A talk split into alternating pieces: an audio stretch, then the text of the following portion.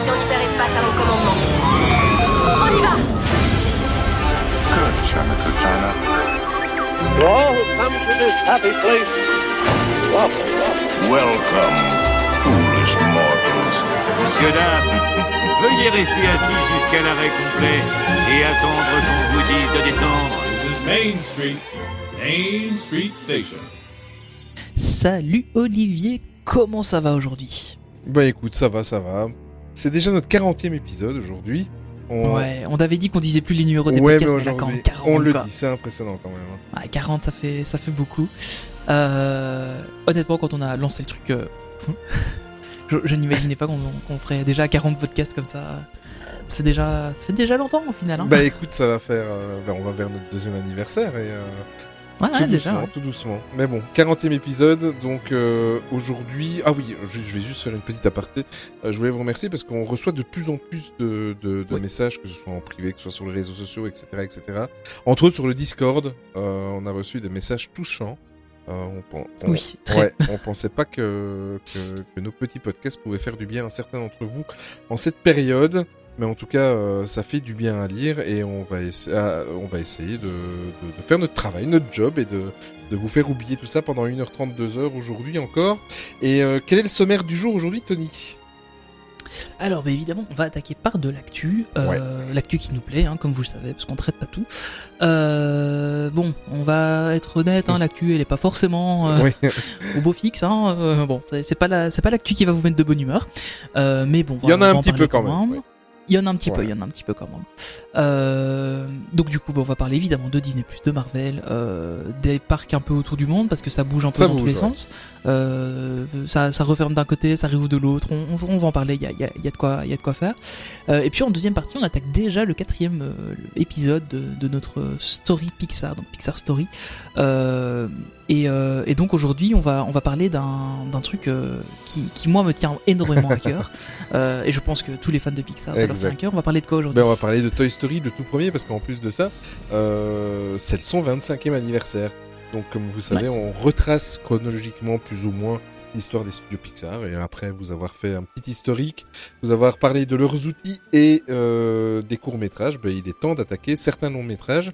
Et là, on en est à Toy Story et ça va faire du bien euh, de discuter de, de- du long-métrage qui aura changé. Ça va être de la bonne Ouais, humeur. c'est c'est le long métrage qui aura changé la face de, de cette industrie cinématographique, puisque ben, on va vous le rappeler tout à l'heure, mais c'est le tout premier long métrage qui a été fait en images de synthèse. Allez, c'est parti, on se retrouve tout de suite après le jingle pour l'actu Disney qui nous plaît.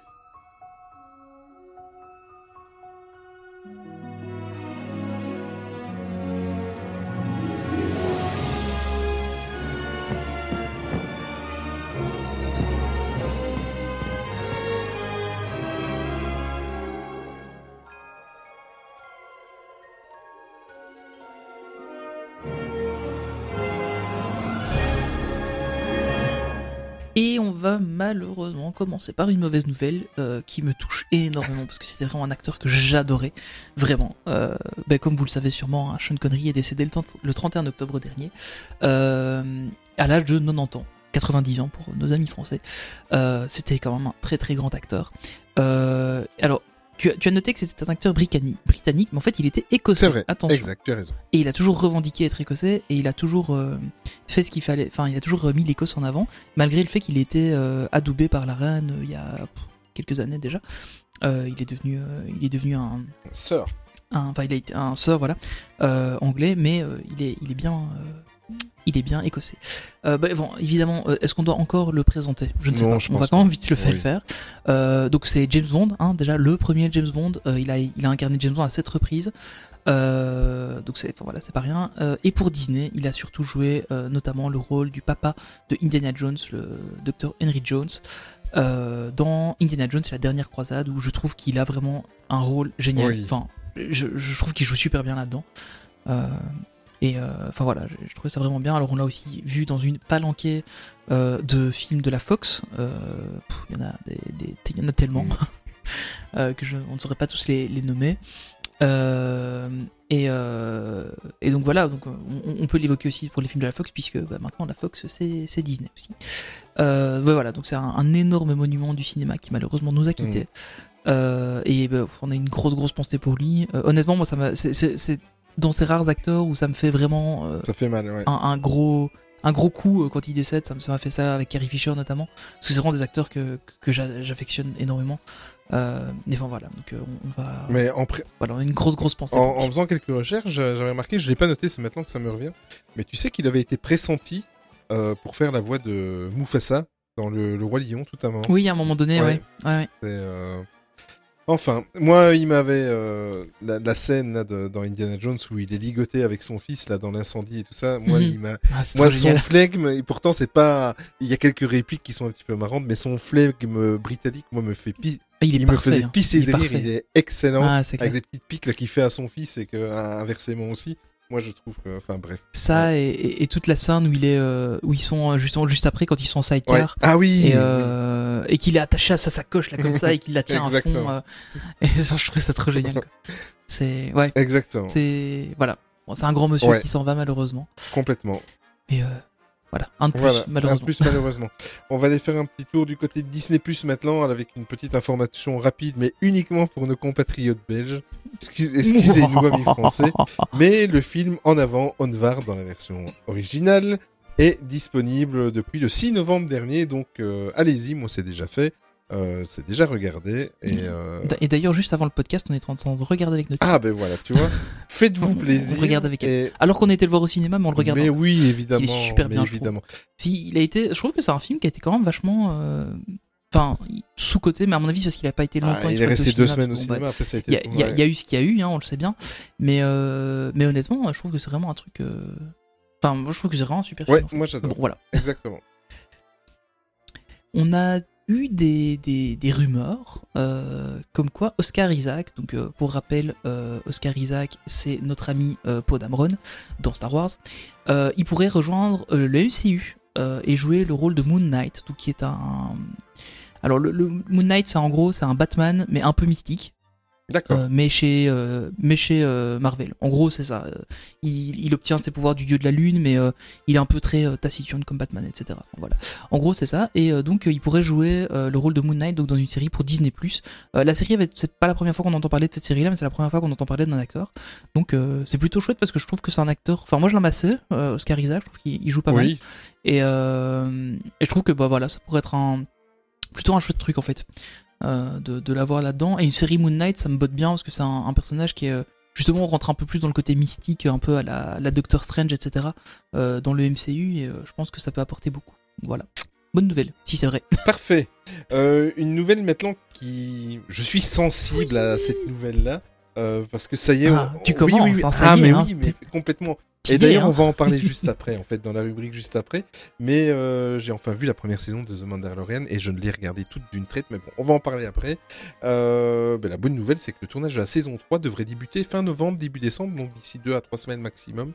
Et euh, le tournage, évidemment, sauf, euh, sauf euh, problème avec le Covid, euh, devrait durer jusqu'au printemps prochain, donc 4-5 mois. Ouais, mais en fait ils peuvent, la- ils peuvent la tourner quand même Voilà. parce que comme il enlève jamais son masque, C'est pas faux. voilà, y a pas de. Joli. John Fav- Favreau, en fait, avait déclaré il y a quelques mois vouloir commencer le tournage avant la fin de l'année. Ben, c'est chose faite. Et en plus de ça, il y a des rumeurs qui se précisent que ce serait l'occasion en même temps de lancer le tournage. Donc ça va, ça va Oui. certainement se tourner en même Oui. temps. Je savais que ça se fait plaisir. Oui. D'un spin-off à la série dédiée à Boba Fett. Même moi, qui ne suis pas aussi fan que Tony, ça me, ça me titille et ça me donne des frissons. Ouais, sur- sur- surtout quand on aura vu le début de la saison 2. D'accord, mais c'est prévu pour demain en fait. tu, tu- tu vas voir le premier épisode de la saison 2. Ah, tu vas comprendre. Alors, Tu vas comprendre Bon, pourquoi. je vais pas te demander ta réaction. J'ai entendu que tu étais déjà excité par le, le spin-off de Boba Fett. Et c'est c'est pas le seul spin-off en plus qui a été annoncé. Enfin, en tout cas, qui, que, que des rumeurs annoncent. Et euh, mais Ouais. ça, ça sera pour d'autres news. En fait, ce qui est, ce qui est plutôt intéressant, c'est que on se rend compte que les films qu'ils avaient prévus, euh, les stand-alone, Ouais. euh, il y en avait un sur, euh, sur Obi-Wan, ça devient une série. Il y en avait un qui était théoriquement prévu sur Boba Fett, qui a jamais été confirmé, mais on le savait qu'ils en prévoyaient un. Bah, ça va devenir une série aussi, donc je trouve que c'est plutôt, euh, c'est plutôt sympa.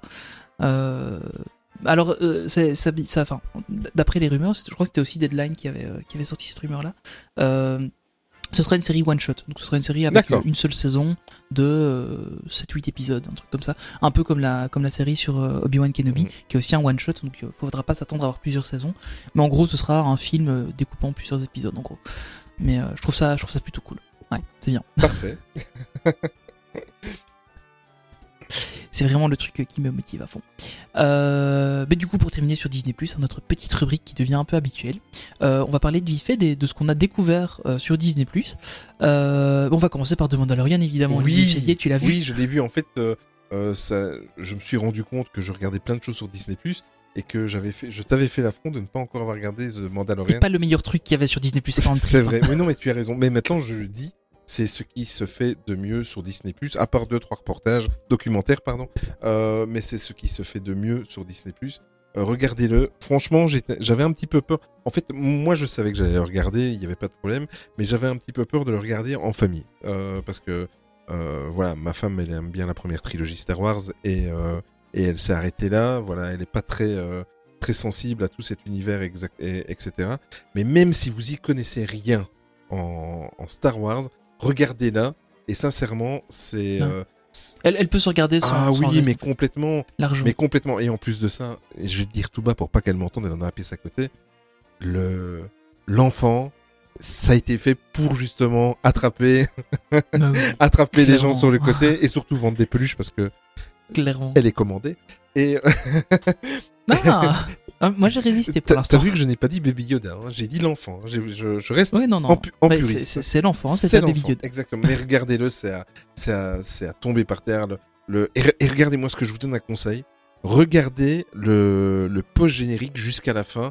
Euh, il vous propose. il- Ah ouais, les, les, Oh, concepts, les les concept art, art qui sont dessus, c'est juste de toute beauté. Ouais. Regardez-le, c'est. En fait, en gros, toutes les, toutes les scènes, si vous l'avez pas encore vu, toutes les scènes majeures de, de la de l'épisode sont, on, on voit en fait les artworks euh, qui ont servi à faire ces scènes-là, et on les voit juste après euh, le, le, le truc. Donc, enfin, rien que le générique Mm. en lui-même, c'est déjà un truc énorme. Quoi. Et- Je trouve que c'est tellement Et bien. ils ont réussi avec l'enfant de, de, de placer un côté humain dans cette série.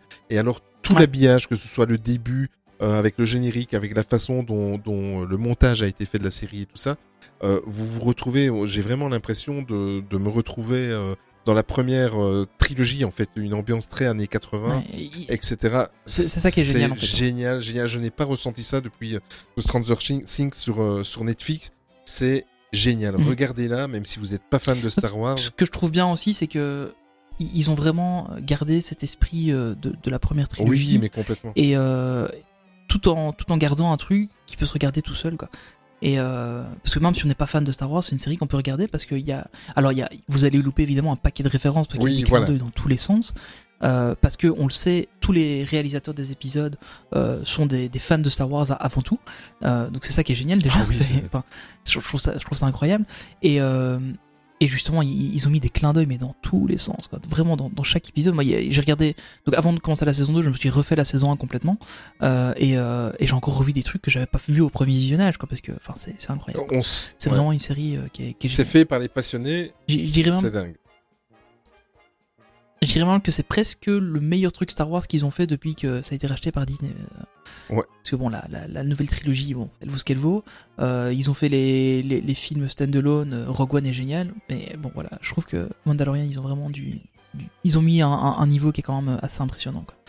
Euh, par contre, il y a un truc qui est plutôt sympa. Ouais. Si vous aimez justement vous plonger un peu plus euh, dans, dans, dans l'univers, etc., c'est le making-of. Donc, ils ont fait une série making-of euh, sur The Mandalorian. C'est un, un des gros trucs qu'il y a sur Disney, hein, de manière générale, c'est les making-of qui sont vraiment top. Euh, et là, en fait, donc j'ai regardé les 3-4 premiers épisodes. Donc, le premier, justement, c'est sur les réalisateurs. Ils expliquent chacun pourquoi ils aiment. Ils ont aimé travailler dessus, etc. Et enfin, c'est vraiment, vraiment super Mais intéressant. petite question, moi qui l'ai pas Et, encore regardé, Tony. Est-ce que, en fait, un épisode, c'est le making-of d'un épisode ou alors c'est vraiment tout. Non, pas du ok. tout. Pas du tout. C'est le premier, par exemple, c'est les réalisateurs. Euh, le deuxième, c'est les technologies utilisées. Euh, le troisième, euh, je sais plus trop. Enfin, sur les, les jeux d'acteurs, etc. Donc c'est vraiment à chaque fois sur sur un thème bien précis. Et justement, j'aime bien la manière dont ils abordent ça, parce que c'est pas le making of stricto sensu de chaque épisode. C'est vraiment le making of de la saison avec avec un aspect différent pris à chaque fois. Et, euh, et je trouve ça vraiment, vraiment, vraiment bien. C'est hyper immersif. Et, euh, et notamment, on voit la, la technologie qu'ils ont utilisée pour euh, les, les Ah décors plateaux qui sont faits des écrans géants. Et ça, c'est c'est trop incroyable. Ouais. Quoi.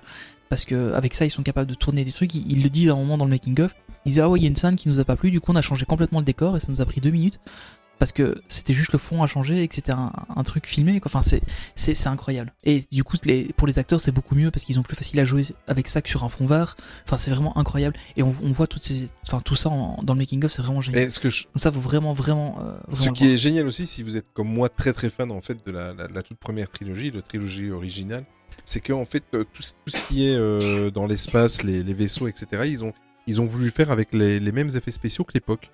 Donc euh, ça se ressent par moment. Euh, je me souviens d'un comment quand quand ah oui je, je sais toujours il faut pas que je spoil. À un certain moment, il y a des X-wing qui, attaquent. Voilà, je vais pas, je vais pas dire. C'est dans le sixième épisode, je crois. Oui. Voilà.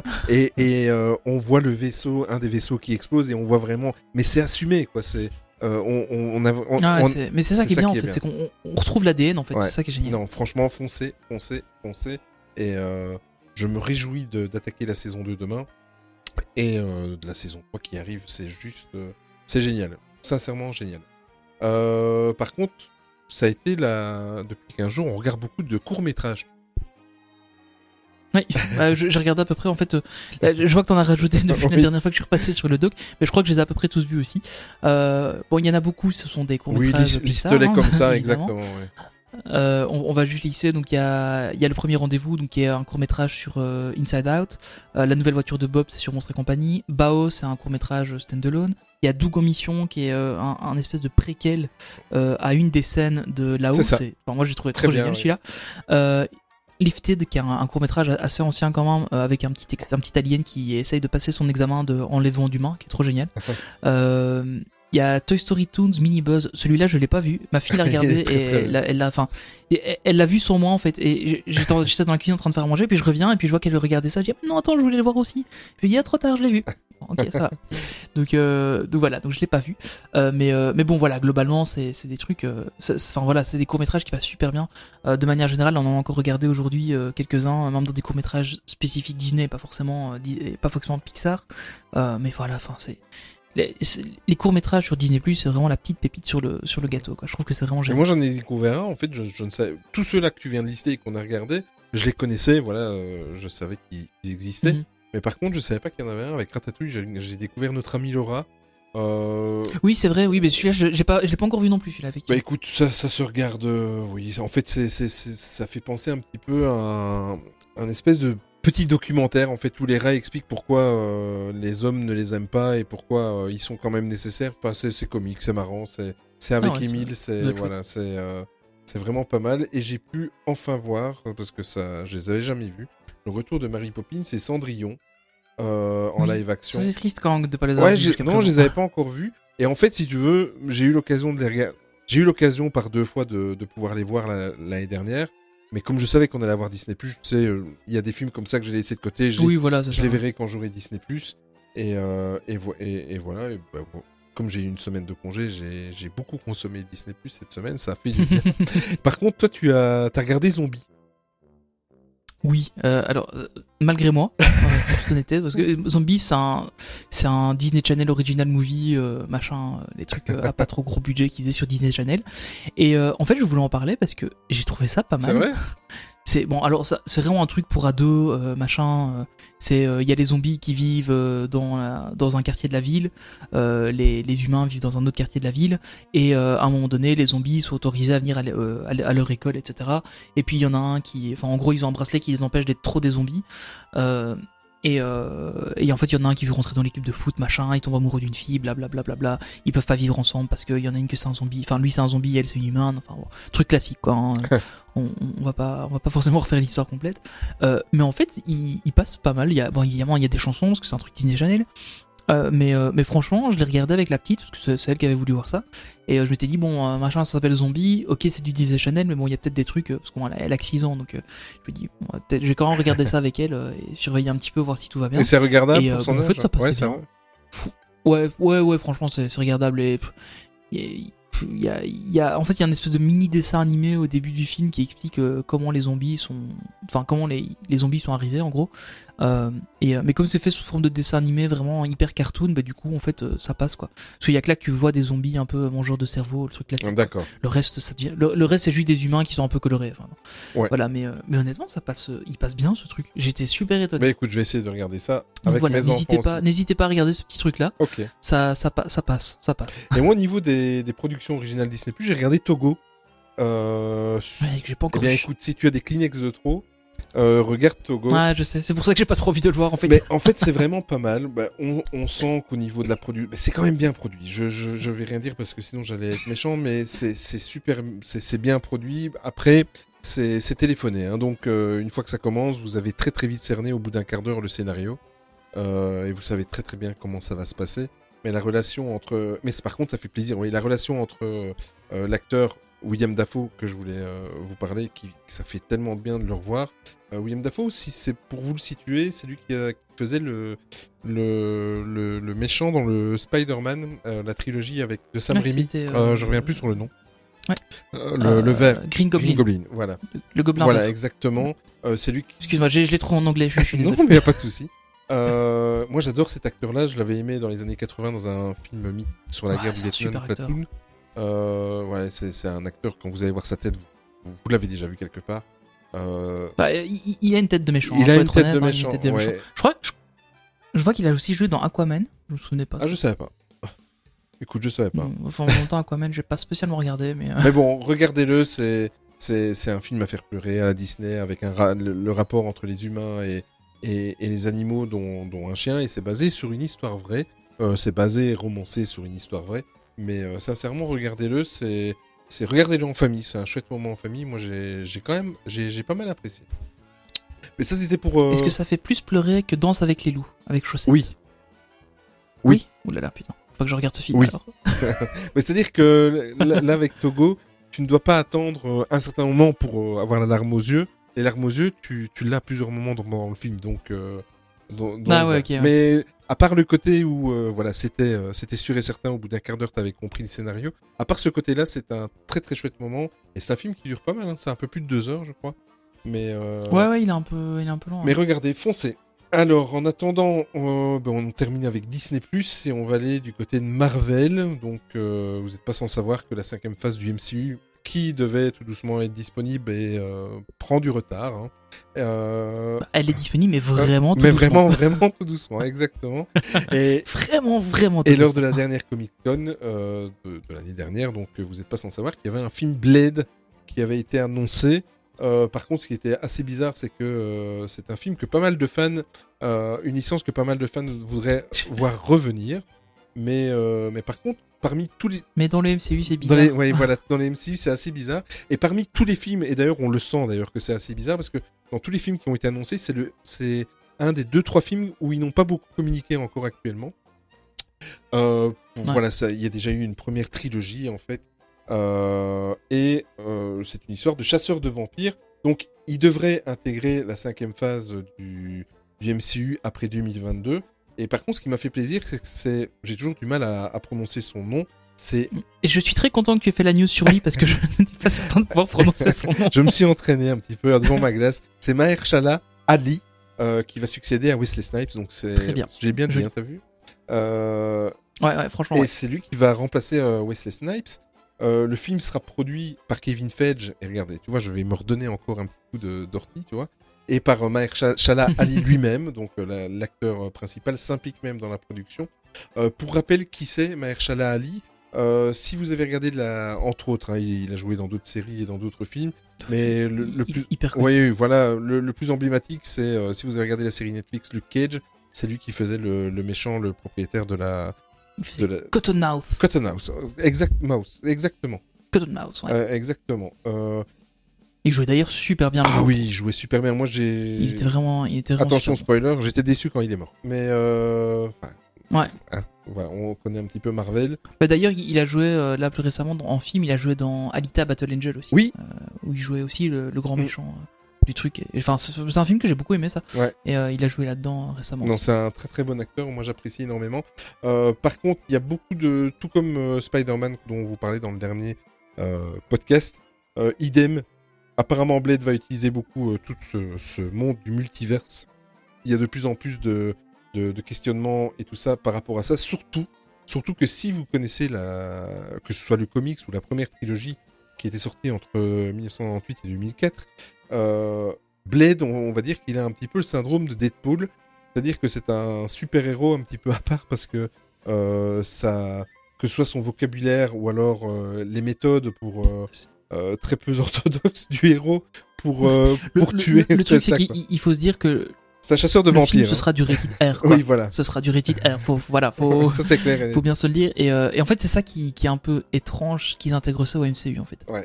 Parce que en plus Blade, au niveau en termes de Avengers, parce que bon, on- sait bien que pour l'instant euh, le MCU tourne beaucoup autour des Avengers. Je pense qu'il en a jamais fait partie. Je pense. Enfin, Je pense pas. En tout cas, Non. Blade, je l'ai toujours vu vraiment à part de, de- de- des autres super héros. Enfin, je, je pense pas qu'il était super pote avec euh, avec Iron Man par exemple. Euh, mais euh, mais du coup, ouais, c'est. Enfin, ça, je trouve ça un peu étrange qu'ils qu'ils- qu'ils ramènent Blade comme ça, surtout le coller au MCU aussitôt. Euh, Parce que bon, aussitôt, hein, c'est quand même 10 ans qu'on bouge du MCU, mais euh, ça reste quand même tôt, je trouve, pour un personnage comme ça, parce qu'il y a d'autres personnages qu'on pourrait ramener euh, plus facilement. Genre maintenant, tu, tu ramènerais les X-Men, ce serait. Ou, ou au moins un ou deux X-Men, genre Wolverine, Ouais. ce, serait, ce serait terrible. Quoi. Exactement. Mais euh, donc, ouais, je sais pas trop. on verra. Mais écoute, j'ai tendu la, perche tout à l'heure pour tu, Deadpool. tu nous parlais de Deadpool. Exact. Ouais, on va on va parler de, de Deadpool. Euh, donc le film euh, arrive sur les plateformes de streaming et ça c'est super cool depuis le 1er novembre. Euh, donc on a on a droit à Deadpool en streaming légal, hein, donc si vous payez la plateforme. Mais par contre c'est pas si vous payez Disney Plus en fait. C'est uniquement sur Amazon Prime. C'est un Ça peu con. hein. ouais. Voilà, mais euh, donc apparemment voilà les les droits, c'est question de droits, ils avaient sûrement déjà vendu le bazar avant ou je sais pas quoi. Et euh, en plus bon Deadpool sur Disney Plus, hmm, peut-être que ça passe pas.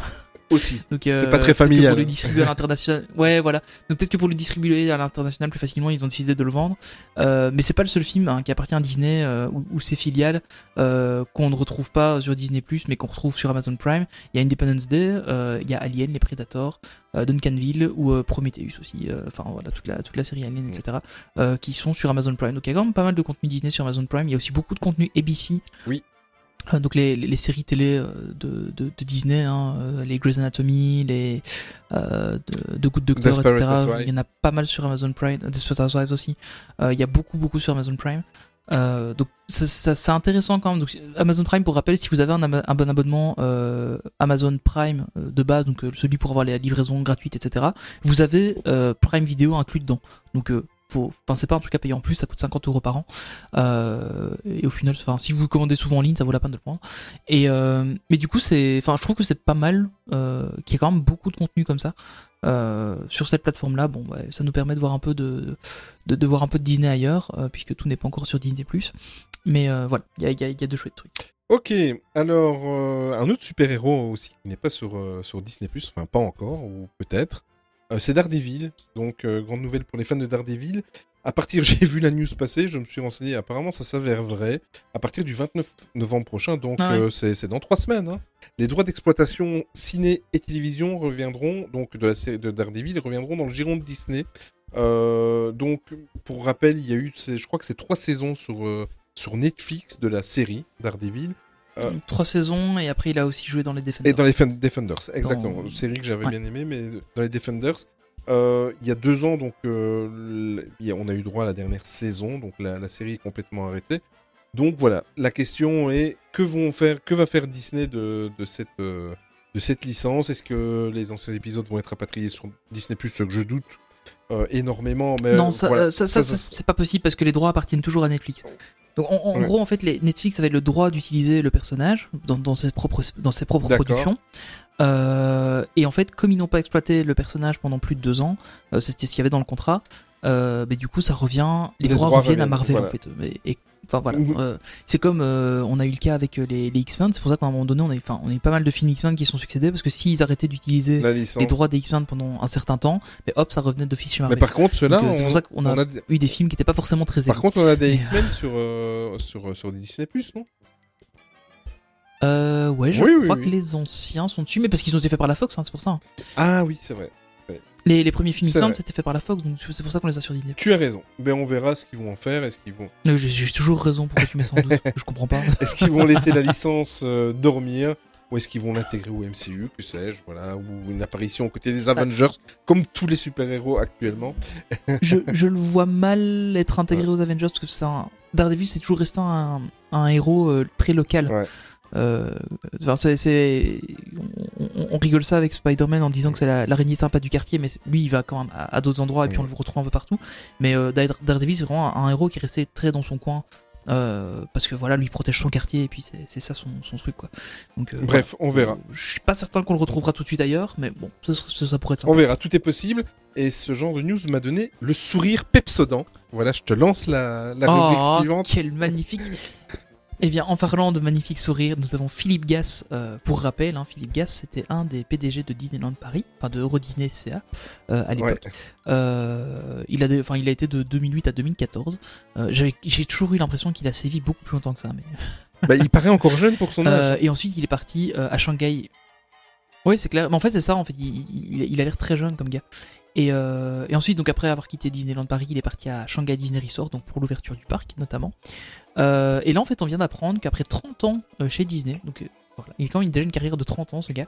Bah, en fait, il va quitter Disney pour rejoindre Kidia. en Arabie Saoudite, qui a un projet en mi-chemin immobilier entertainment. J'ai regardé un petit peu ce que c'était, mais c'est pas super clair. Donc il voilà, il y, a- il y a des gros sous, hein, c'est l'Arabie Saoudite. Donc, euh, donc voilà, c'est c'est Monsieur coupe budgétaire hein, en, en grand, en grande partie, euh, puisque c'est lui qui a un peu coupé euh, tous les budgets qu'il y avait à Disneyland Paris pendant les, les années un peu noires du parc où il y avait pas trop de où il y avait pas trop de comment? De comment? D'investissement dans le parc, etc. Euh, donc euh, tout, tout ce qui est fait avant le plan de réenchantement, etc. euh, C'était lui. C'est vraiment Monsieur coupe budgétaire. hein. Et alors pour rappel, c'est vraiment le gars qui a un bronzage, mais un exagérément euh, bronzé. Ah là, en Arabie et, euh, Saoudite, il va être tranquille. nickel, il va... hyper blanches. Avec le soleil. Ah là, c'est clair que là, il, a, il aura plus besoin de prendre de solarium. hein. Ça, va- ça va être. euh, voilà. Ça... Donc, euh, son, son dernier euh, truc euh, pour Disney, ça a été Shanghai, euh, qui est pas très très loin de, de quelque chose, Olivier. Oui, oh, joli. On sait... T'as vu la transition C'est le podcast des On, transitions. on- on se les prépare Ouais, aujourd'hui. hein. vu, et pourtant, il n'y a rien d'écrit à ce niveau-là. Oui, mais Non, pas du tout. on va y faire un petit tour du côté de Hong Kong Disneyland. Euh, ben voilà, ça y est, le château arrive. Donc après plus de trois années d'attente, la nouvelle version du château emblématique du parc de Hong Kong sera inaugurée le 21 novembre prochain, donc dans une quinzaine de jours. Euh, donc de quoi fêter dignement les 15 ans euh, du parc déjà. Euh, pour rappel, c'est la toute première fois que ça arrive dans l'histoire d'un parc Disney où le château reçoit une refonte totale de sa conception. Euh, Ah, en, en fait, le château paraissait ridicule et n'avait pas été très. C'est un, un- En fait, ça a été construit au moment de, des gros scoops C'est ça, budgétaires de manière générale euh, dans, dans, dans toute la division Park and Resort. Euh, donc, ça, Mm. pour situer, Hong Kong a été construit en même temps que euh, notre Walt Disney Studio. Donc, vous imaginez un peu hein, le, le budget qu'il y avait. Euh, ils ont repris en fait pour pas se casser le derrière et que ça coûte pas trop cher. Ils ont repris le design de, du château de Californie. Mm, Donc, c'était un bel hommage, etc. Mais du coup, ça fait très minable euh, par rapport à, au parc moderne. Et par rapport aux alentours Euh, aussi du parc à Hong Kong. En Ouais, c'est ça, parce que voilà, c'est Hong Kong, c'est une grosse ville quand même. Euh, et puis, euh, c'est surtout que quelques années après, il y a eu Shanghai qui a un château dix fois plus Mhm. gros, énormissime. Enfin, c'était le plus gros château, quoi. Donc, euh, la Chine étant un peu jalouse, enfin, la Chine, Hong Kong, parce que c'est un peu particulier aussi là-bas, bah, du coup, ils se sont dit, oui, ce serait bien qu'on ait un beau château aussi. Ouais. Et donc, voilà, ils l'ont refait, Re- ils ont cassé, ils ont refait. Regardez un petit peu sur, sur internet, vous allez voir, il y a quelques photos. Euh, en plus de cela, euh, il y aura pour accompagner donc euh, le nouveau château une exposition intitulée Building of Building a Mm. Dream: The Magic Behind Disney Castle, qui retracera évidemment toute l'histoire de la conception de ce projet, qui est une première dans, dans- dans un parc Disney, une reconstruction totale d'un château. Ouais. En plus de ça, voilà, si vous avez un petit peu d'argent en trop, vous avez aussi, vous avez aussi la possibilité euh, de faire une visite guidée audio qui est intitulée Glimpsy of the Magic. Euh, et évidemment, dans le parc, il y aura euh, tout le merchandising qui va accompagner ce nouveau château. En tout cas, ceux qui avaient des, des pins ou des, des trucs de l'ancien château, gardez-les parce que ça va valoir, ça va, ça va hein. valoir des pépettes. Euh, gardez-les bien et euh, si jamais vous pouvez faire une fondation à la fondation euh, Main Street Actu, n'hésitez surtout pas. et euh, à Hong Kong, euh, euh, Disneyland, c'est pas la seule news, Tony. Non, on a aussi appris que la, personne qui dirigeait, donc Stéphanie Young, qui était directrice du parc depuis 2019, euh, quitte son poste et va aller diriger la division internationale Consumer Products Game and Publishing, euh, donc euh, toujours chez Disney. hein. Mm. Elle sera remplacée par Michael Moriarty à partir du 27 décembre prochain. Euh, mais Michael Moriarty, on le, on le connaît déjà un peu chez Disney, hein, ça fait quand même 14 ans qu'il travaille là-bas. Et là, plus récemment, il a été directeur financier à Hong Kong Disneyland entre 2009 et 2012. Donc voilà, c'est quelqu'un qui, connaît déjà un peu les lieux. Et puis voilà, ça, ça change un peu la direction un peu partout en, en Asie. euh, Il y, a, il y a du renouveau là-bas. Ben oui, ben on va toujours rester en Asie, mais du côté de Tokyo cette fois-ci, euh, avec la Oriental Land Company, donc OLC pour les intimes, qui est, pour rappel, la société qui, qui gère en fait depuis le début, euh, parce que Tokyo, le parc de Tokyo est un parc vraiment à part, c'est le seul parc qui n'est pas géré totalement par, par euh, la Walt Disney Company. Donc c'est la société en fait. Bah, qui gère- Oui et non, mais en fait elle donne sa licence quoi. Oui, non, parce que en fait, tous les parcs. Ouais, c'est. En fait, le truc, c'est que c'est un peu comme euh, Disney, euh, Euro Disney C à la base. hein. Voilà. On n'était pas géré directement par, euh, par Walt Disney Company. Les deux parcs asiatiques, euh, les autres, donc euh, Hong Kong et Shanghai, c'est des joint ventures avec le gouvernement local parce qu'ils peuvent pas avoir d'entreprises qui ne le sont pas. Mais là, ici, ouais, clairement, c'est c'est vraiment, elle est hyper autonome par rapport, à, par rapport au ça. reste. Évidemment, c'est comme Disneyland Paris au début, en fait, avant qu'on ne soit intégré, racheté par la Walt Disney. Sauf que ça marche et ils ont de l'argent. Voilà, Voilà. Ils, ils ne gèrent pas que ça. Ils, Ils sont moins Voilà. sur les royalties. Ils, ils ont une chaîne, ils ont des chaînes d'hôtels, ils ont des restaurants, ils ont. C'est eux qui gèrent. euh, ça, ça m'avait fait rire. Enfin, ça, j'avais été surpris de la news. C'est eux qui gèrent tous les Rainforest Café qui se trouvent sur le territoire japonais. Enfin, c'est, pas une société qui ne gère que Disneyland Paris. Euh, Disneyland Paris. Oui, c'est ça. c'est- c'est- Ils ne font pas que. Disney, c'est ça qui. Voilà, c'est ça. euh, C'est une grosse société. Et en fait, ils ont euh, publié les résultats du deuxième trimestre de cette triste année. Donc, pour rappel, euh, le deuxième trimestre pour nous, mais ça, c'est pas tout à fait le même deuxième trimestre que pour euh, les entreprises. Le deuxième trimestre fiscal, ça va du 1er juillet au 30 septembre. Donc, vous aurez très très vite compris que je vais vous parler en- de la période où euh, l'après ou entre les deux confinement, pas confinement, etc. Ah, pour rappel, Tokyo est quand même resté fermé, si je ne me trompe pas, 4 mois. Euh, et la perte totale pour ce deuxième trimestre, donc du 1er juillet au 30, sélè- au 30 septembre, euh, s'élève à 76% de leur chiffre d'affaires en comparaison au même trimestre de l'année précédente. C'est juste, euh, c'est juste énorme. Euh, C'est un, un- un truc de fou. Voilà. Bon, comme je vous ai dit, la société ne gère pas que le parc de Tokyo. Donc les 76% de chiffre d'affaires en moins, je parle bien évidemment uniquement sur le parc de Tokyo Disney Resort. Par contre, pour vous donner une petite idée de ce qu'est cette entreprise Oriental Land Company, sur la totalité de leurs avoirs et de leur euh, chiffre d'affaires, en fait, pour le même trimestre, ils ont perdu plus de 198 millions d'euros. C'est juste, euh, c'est juste euh, énorme. Ouais, On parle d'une société. c'est compliqué.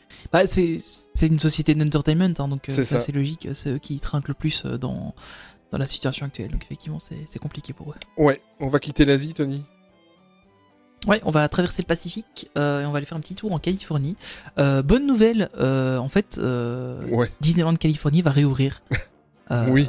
Mais pas complètement. voilà, petit ascenseur émotionnel.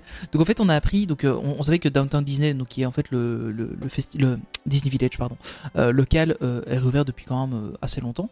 Euh, et en fait, euh, la, donc Disneyland Californie a, a annoncé qu'ils allaient rouvrir un land du parc euh, de Disney de Disney California Adventure.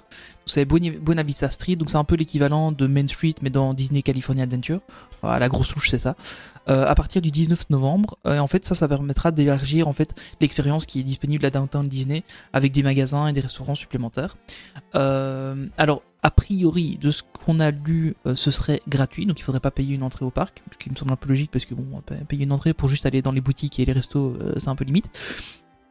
Donc a priori, ce serait, voilà, ce serait juste ouvert euh, comme ça au public, euh, comme le reste de Downtown euh, Disney. Et donc, la, ré- la réouverture pour l'instant est uniquement prévue jusqu'à la fin de la saison de Noël, pour que voilà, les gens puissent faire leur- leurs achats de Noël, etc. Et alors, ce qu'il faut bien savoir, c'est que là-bas, il n'y a pas comme ici en Europe où, enfin, par exemple, ça interdit en Europe, par exemple, de prendre la température de quelqu'un sans son consentement. Euh, à Disney, là-bas, aux États-Unis, si vous ne vous laissez pas prendre votre température, vous n'avez pas le droit de rentrer dans Downtown Disney. Donc, euh, donc ce sera la même chose évidemment pour, euh, pour Buena Vista Ouais. Street. Mais voilà, je trouve que c'est pas mal parce que bah, du coup ça, ça augmente un petit peu l'offre tout en gardant le parc fermé.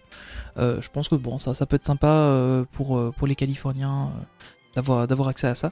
Euh, maintenant, bon, évidemment, pour les gens qui, euh, qui avaient prévu un séjour, euh, ça va pas ça qui va changer beaucoup leur vie, mais euh, c'est, je pense que c'est pas mal de, Ouais. de, de faire ça. Je sais pas trop ce que t'en penses, toi. Bah, t'imagines ici, ils, décideraient de, de réouvrir en plus du Disney Village.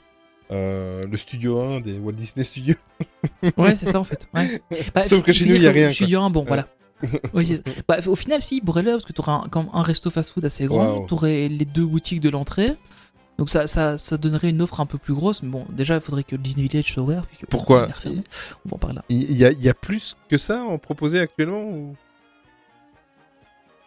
Bah euh, ouais, enfin, ils ont une attraction là, ou deux. C'est vrai. Ouais, Il y a la tour de la terreur déjà. Mais donc voilà, donc euh, ça bouge un peu en Californie. Ouais. Euh, bon, évidemment, pas encore de réouverture du parc. Et évidemment, on vous tiendra au courant euh, dès qu'on aura plus d'infos sur le sujet. Évidemment. Et avant de quitter la Californie pour la Floride, juste une petite aparté. Si vous êtes en Californie, ce qui m'étonnerait, sauf si vous nous écoutez et que vous habitez la Californie euh, et que vous êtes du coin de San Francisco, il y a euh, un musée que tout fan Disney rêverait d'aller visiter. En tout cas, moi, c'est mon cas. C'est le Walt Disney Family Museum qui vient d'annoncer sa réouverture donc pour le 5 novembre prochain.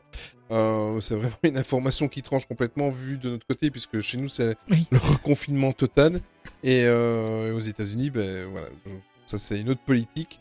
Euh, on verra comment ça va se passer. Bon, évidemment, comme euh, ils l'ont dit dans le communiqué, toutes les mesures barrières seront d'application, que ce soit à l'intérieur comme à l'extérieur du musée. Euh, voilà. Je sais pas si, tu rêverais de, le visiter quand même, ce musée, non? Comme tout fan Disney, non? Ouais, je pense que c'est un... je pense que c'est un musée que, enfin voilà, déjà si je vais, euh, enfin, mon idée c'est vraiment de, à un moment donné faire euh, une grosse partie de la Californie, Euh, et du coup bah ouais, clairement j'irai pas à San Francisco sans aller visiter le musée quoi. Ce serait, ce serait triste. Ouais. Ben, Mais euh, ouais, c'est un truc qui me botte bien. en faisant la news, là, j'ai été un petit peu sur leur site et tout ça. J'ai regardé un petit peu à gauche et droite et euh, ça me donne même l'idée d'en faire un podcast, mais on verra. Voilà, ça en tout cas, c'est c'est dans les tiroirs. Alors on, on a quand même 9% de 1% de notre audience qui est en Californie. Ah, ben voilà, ben, tu vois. Voilà, donc il y a peut-être des gens qui peuvent aller le voir. Ouais, bah, peut-être un cast member euh, francophone qui est là-bas. D'après les statistiques Voilà. euh, qu'on a à disponibilité sur le podcast. À Walt Disney World, allez, c'est parti avec euh, la saison de Noël. Donc, euh, comme vous savez, contrairement à Disneyland Paris, la saison de Noël est de retour à Walt Disney World. Bon, évidemment, allégé, hein, un petit peu comme chez nous, mais ils ont droit à leur saison de Noël. Le parc ne sera pas, enfin, pas encore fermé. Euh, et Walt Disney World a annoncé il y a quelques jours la mise en place d'un nouveau show de type mapping. Il faut savoir qu'ils abusent et ils abusent du, mapping et ils ont bien raison parce que moi, c'est une technologie que j'apprécie. Euh, et en l'occurrence sur la façade du Hollywood Tower Hotel, qui deviendra pour l'occasion le Hollywood Holiday Tower Hotel. Attention, c'est pas un nouveau show, euh, c'est une mise à jour d'un show qui existait déjà, donc euh, euh, du Sunset Seasons Greeting, euh, qui existe depuis de nombreuses années, mais adapté évidemment à la saison de Noël 2020. Et dans ces nouvelles projections, même chose, regardez un petit peu sur Internet, vous allez les trouver, il y a plein de photos sur Insta euh, qui sont publiées actuellement. Euh, vous trouvez différentes projections supplémentaires, entre autres un hôtel pour jouer de Toy Story, un pain d'épices des Muppets, ou encore Arendelle enneigé. N'hésitez pas d'aller voir, donc je répète, c'est le Hollywood Holiday Tower Hotel. On revient à Paris? On va, on va aller faire un Ouais. tour à Paris. Alors, on a un scoop pour vous. Euh, je pense que personne n'est au courant, donc je crois que c'est une exclusivité. Main euh, Street Main. Street Actu. Disneyland Paris est fermé. Non Ouais, je sais, c'est choquant, mais ils ont fait, ils ont refermé. euh, Il y a un reconfinement en France et du coup ils ont refermé le parc. Euh, voilà, depuis le, le- le 30 octobre. Euh, je sais, c'est impressionnant, ça fait un choc euh, quand on a découvert la news comme ça. parce que bon, on a des informateurs assez proches du dossier. D'accord. On, voilà, on, a réussi à avoir la news, euh, c'était pas simple, mais euh, voilà, Disneyland Paris a refermé euh, depuis le 30 octobre. Bon, on est juste un petit peu en retard pour vous le dire, mais voilà. non, donc plus sérieusement, donc, bah, évidemment, vous le savez déjà, hein, Disneyland Paris a refermé donc le 30 octobre jusqu'au 12 février prochain. Alors, ils espèrent pouvoir réouvrir entre le 19 décembre et le 3 janvier pour la saison de Noël. On verra. Hein, euh, Ouais. Personnellement, j'y crois pas trop. Euh, mais on, on sait jamais. Euh, Peut-être que, que le gouvernement français autorisera ça. Comme ça, on pourra tous aller se réinfecter à Noël. C'est génial. Ouais, voilà, c'est ça. Mais c'est bien, on pourra se réinfecter dans la bonne humeur et dans une ambiance chaleureuse. Ouais. Pour le, la version 3 du confinement. Voilà. Alors bon, par contre, il y a un truc euh, qu'il faut absolument que je dise. Euh, Disneyland Paris n'est pas au courant déjà des dates du prochain confinement. Euh, la, la fermeture donc du 3 janvier au 12 février, euh, où ils ont réannoncé déjà cette fermeture-là. Évidemment, ils savent pas qu'il va y avoir si, si oui ou non il y aura un confinement à ce moment-là. C'est juste que traditionnellement, c'est une période où ils font vraiment très très très très très très très très peu d'argent parce que c'est vraiment la période hyper basse saison. Euh, D'ailleurs, quand vous voulez réserver un séjour à ces dates-là, euh, c'est trop génial parce que ça coûte rien, euh, vraiment. Maintenant, faut vous dire aussi qu'en général, c'est la grosse saison des, des réhab aussi. Il y a toutes les petites réhab annuelles en général, sauf en ce moment-là, parce que c'est vraiment la période où il y a personne sur le parc. On a on a fait deux ouais, 3-4 fois je pense à cette période-là d'aller sur les parcs avec ma compagne. Parce que du coup en fait tu profites de l'hôtel euh, vraiment pour pas cher. Euh, et euh, donc c'était c'était plutôt intéressant. Mais donc Disneyland Paris n'est pas au courant euh, d'un éventuel nouveau reconfinement. Donc il n'y a pas de théorie du complot. Disneyland Paris n'est pas dans le gouvernement français. Ils ne savent pas ce qui va se passer. C'est pas eux qui ont inventé le virus. Voilà hein, on, on va on va se mettre d'accord. Mais donc parce que j'ai vu enfin je sais pas si t'as as suivi Oui, un peu oui, mais sur les réseaux sociaux ça ça a pullulé de partout dans tous les groupes euh, complotistes euh, imaginables. Ils disent oh Disneyland Paris c'est déjà ils sont déjà au courant que le gouvernement va re- refermer le pays machin. Ah bon ok faut arrêter un peu les gars.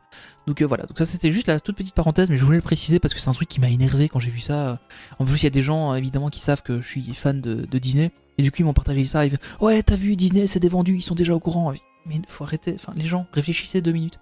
Mais donc voilà Euh, donc du coup, donc comme je disais, ils espèrent pouvoir ouvrir du 19 décembre au 3 janvier. D'ailleurs, les réservations euh, pour ces comment pour ces, ces dates-là sont ouvertes. Euh, donc on peut réserver des séjours, on peut réserver des restaurants, on peut réserver les, brunchs du Disneyland Hotel apparemment, puisque en théorie il sera rouvert à ce moment-là aussi. Qu'est-ce qu'il y avait d'autre? Il y avait encore un troisième truc, mais je sais plus trop quoi.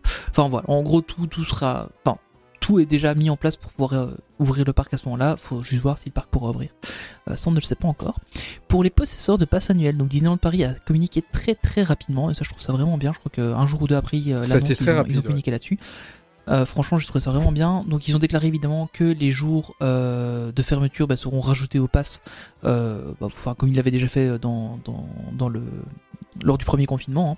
hein. On avait d'ailleurs eu, je pense, une trentaine de jours en plus. C'est ça. Ou je sais plus combien. Enfin, on avait eu quel- quelques jours en plus, hein, gratuits, en- à titre de dédommagement, etc. Les- Donc ça, c'était vraiment un, Les un- 3 mois du confinement plus les 30 jours en plus. Ouais, c'est ça, voilà, c'est ça. Ok. Il me semblait que c'était une histoire de 30 jours, mais j'étais plus sûr. Euh, donc ça c'est plutôt pas mal. Euh, et alors quelques jours plus tard, donc le service financier de Disneyland Paris a déclaré que tous les paiements mensuels liés au pass annuel seraient suspendus euh, pour une durée de 4 mois, hein, donc jusqu'au mois de février. Bah donc voilà, ça c'est bien pour les gens qui, au final, bah voilà, tu payes pas dans le vide ton pass annuel. Présent. Pour les gens qui l'achètent, pour les gens qui l'ont acheté cash, bah, c'est un peu con, mais bon voilà. Bon, au final, nous on l'avait déjà payé, donc c'est. Mais voilà, je trouve que c'est bien parce que bah ils ont ils ont confirmé ça. Donc euh, après c'est les mêmes dispositions que ce qu'ils ont pris euh, dans le lors du premier confinement. Il y a rien a rien qui change là-dessus. Euh, mais je trouve ça bien qu'ils reconduisent ça et qu'ils aient communiqué assez vite sur le sujet et de manière assez globale. Donc ça j'ai trouvé ça pas mal. La communication était mieux gérée, je pense que pour le premier confinement. Donc c'est plutôt cool.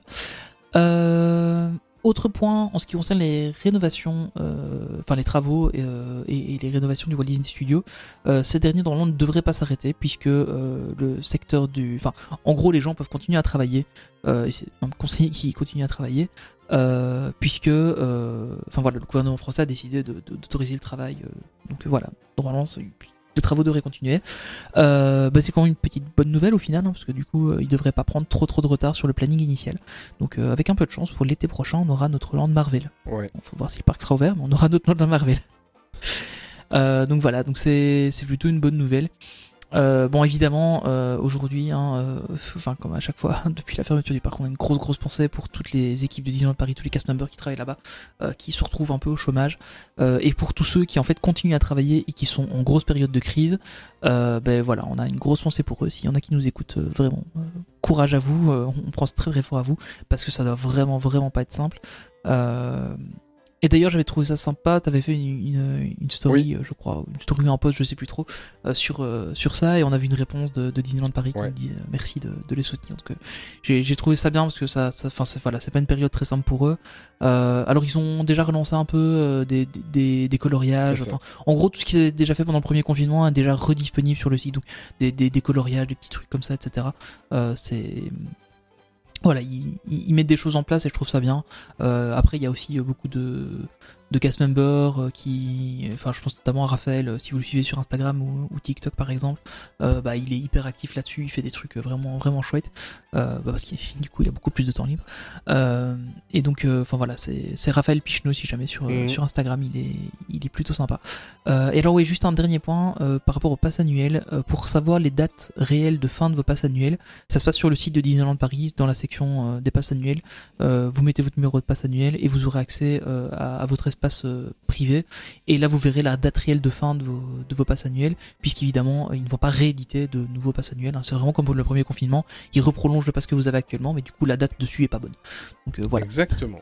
Euh, ben encore un des dommages collatéraux. petite mauvaise Ouais, nouvelle. hein. petite mauvaise humeur, mais attention, on va préciser que ce sont ah, Ça reste une ça reste une rumeur exactement, euh, mais une rumeur qui est quand même assez bien, euh, assez appuyée et d'autant que Voilà, on, on s'y attend depuis longtemps Ouais, en ouais, plus. ouais, hein. voilà, et d'autant que Dis- Disney ne n'a rien contredit. Bon, ça ne veut rien dire, hein, mais euh, mais souvent ils réagissent quand même et ils communiquent là-dessus. Mais mais là, c'est le silence total. C'est concernant la- l'arrêt définitif du show Buffalo Bills Wild West Show, donc qui, qui, qui est au Disney Village. Euh, Il y a des, des grosses fuites qui disent que c'est terminé définitivement. Euh, sincèrement, si ça s'avère vrai, sincèrement, c'est une des news que j'ai eu le plus de mal à écrire parce que euh, c'est moi c'est un show que j'adore. J'adore l'ambiance, j'adore. Je préférais évidemment à l'époque où on sortait même par le petit magasin qui était à la place du Starbucks, Oui, etc c'était trop trop bien, mais euh, moi c'est un show que j'apprécie, je ne le fais pas tous les ans, mais on va dire que tous les 3-4 ans je le refaisais. Euh, c'est un show emblématique qui est présent à Disneyland Paris depuis le, tout début en 1992. Euh, étant donné que c'est une rumeur, bah, évidemment on n'a pas non plus encore une communication de ce qu'il pourrait en faire de cette, euh, de cette salle, la salle qui accueillait le show, parce que c'est pas une petite salle. Hein. Je trouve que c'est une salle C'est énorme. énorme, c'est comme truc. Ouais. Enfin, rien, rien que la salle, c'est énorme avec tout, tout le bar et tout qu'il y a devant. Et puis après, en backstage, c'est c'est un truc gigantesque. Ouais. C'est c'est vraiment énorme. Ils ont traversé euh, deux trois périodes un peu plus calmes, ça a un petit peu moins marché. Puis il y a eu toute la polémique sur les bisons qui ont été remplacés par des cinématiques, etc., etc. Bref, euh, voilà, c'est un show qui, qui est là depuis euh, 30 ans quasiment. Et euh, moi, sincèrement, si la rumeur s'avère vraie, ça va me donner un beau coup de poignard dans le cœur parce que c'est quelque chose que je trouvais. euh, Ouais, c'est. La même chose que si, je sais pas moi, ils enlevaient le. Ils enlevaient le château, quoi. on n'en est pas loin. Peut-être exagéré, mais on n'en est pas loin, sincèrement. Non, non, mais c'est vrai que c'est un truc. euh, Enfin, moi, je l'ai fait. euh, Je crois que je l'ai fait que 4 fois, 4 ou 5 fois, Ouais. je pense, euh, quand j'étais petit avec mes parents. Euh, et puis, on, avec ma compagne, on s'était dit, bah, on va attendre un peu que la petite soit plus grande pour aller le faire avec elle. Euh, parce que elle, ma, ma compagne, elle ne l'a jamais fait non plus. Euh, et on s'était dit, bon, on va attendre encore quelques années que la petite soit plus grande, qu'elle en profite vraiment, etc.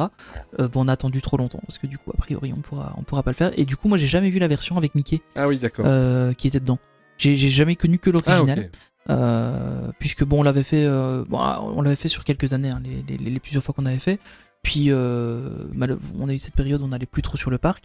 Euh, et puis quand on est retourné bah, avec ma compagne on n'était pas trop à ça à ce moment là et euh, quand on s'est dit tiens on va y aller on a eu la petite et on s'est dit bon on va attendre qu'elle soit plus grande pour le faire pour que voilà. Et ben on a on a trop attendu malheureusement on n'aura pas l'occasion j'aimerais bien en fait qu'il enfin je pense que ça va être un peu compliqué mais euh, qu'ils refassent euh, quand tout ça sera passé euh, une, Une une soirée de, d'adieu. de, de, de, de semaine Ouais. euh, où ils font des soirées d'adieu tu vois et, et quitte à payer un peu plus cher et je pense que là je la ferai parce que c'est un truc, honnêtement. Je me souviens, je, je l'avais fait une fois, c'était le jour de mes 10 ans. Euh, et euh, en fait, j'avais j'avais été choisi. Donc, euh, à un moment donné, il, il vous donne, donc vous êtes dans quatre équipes, hein, il vous donne, il donne un drapeau à, à quelqu'un dans l'équipe pour qu'il tienne et qu'il agite le drapeau. Et j'avais été, c'était vraiment le jour de mes 10 ans, et c'était moi qui avais eu le drapeau et qui l'agitait. et euh, et c'était trop génial. Enfin, c'était c'était vraiment le.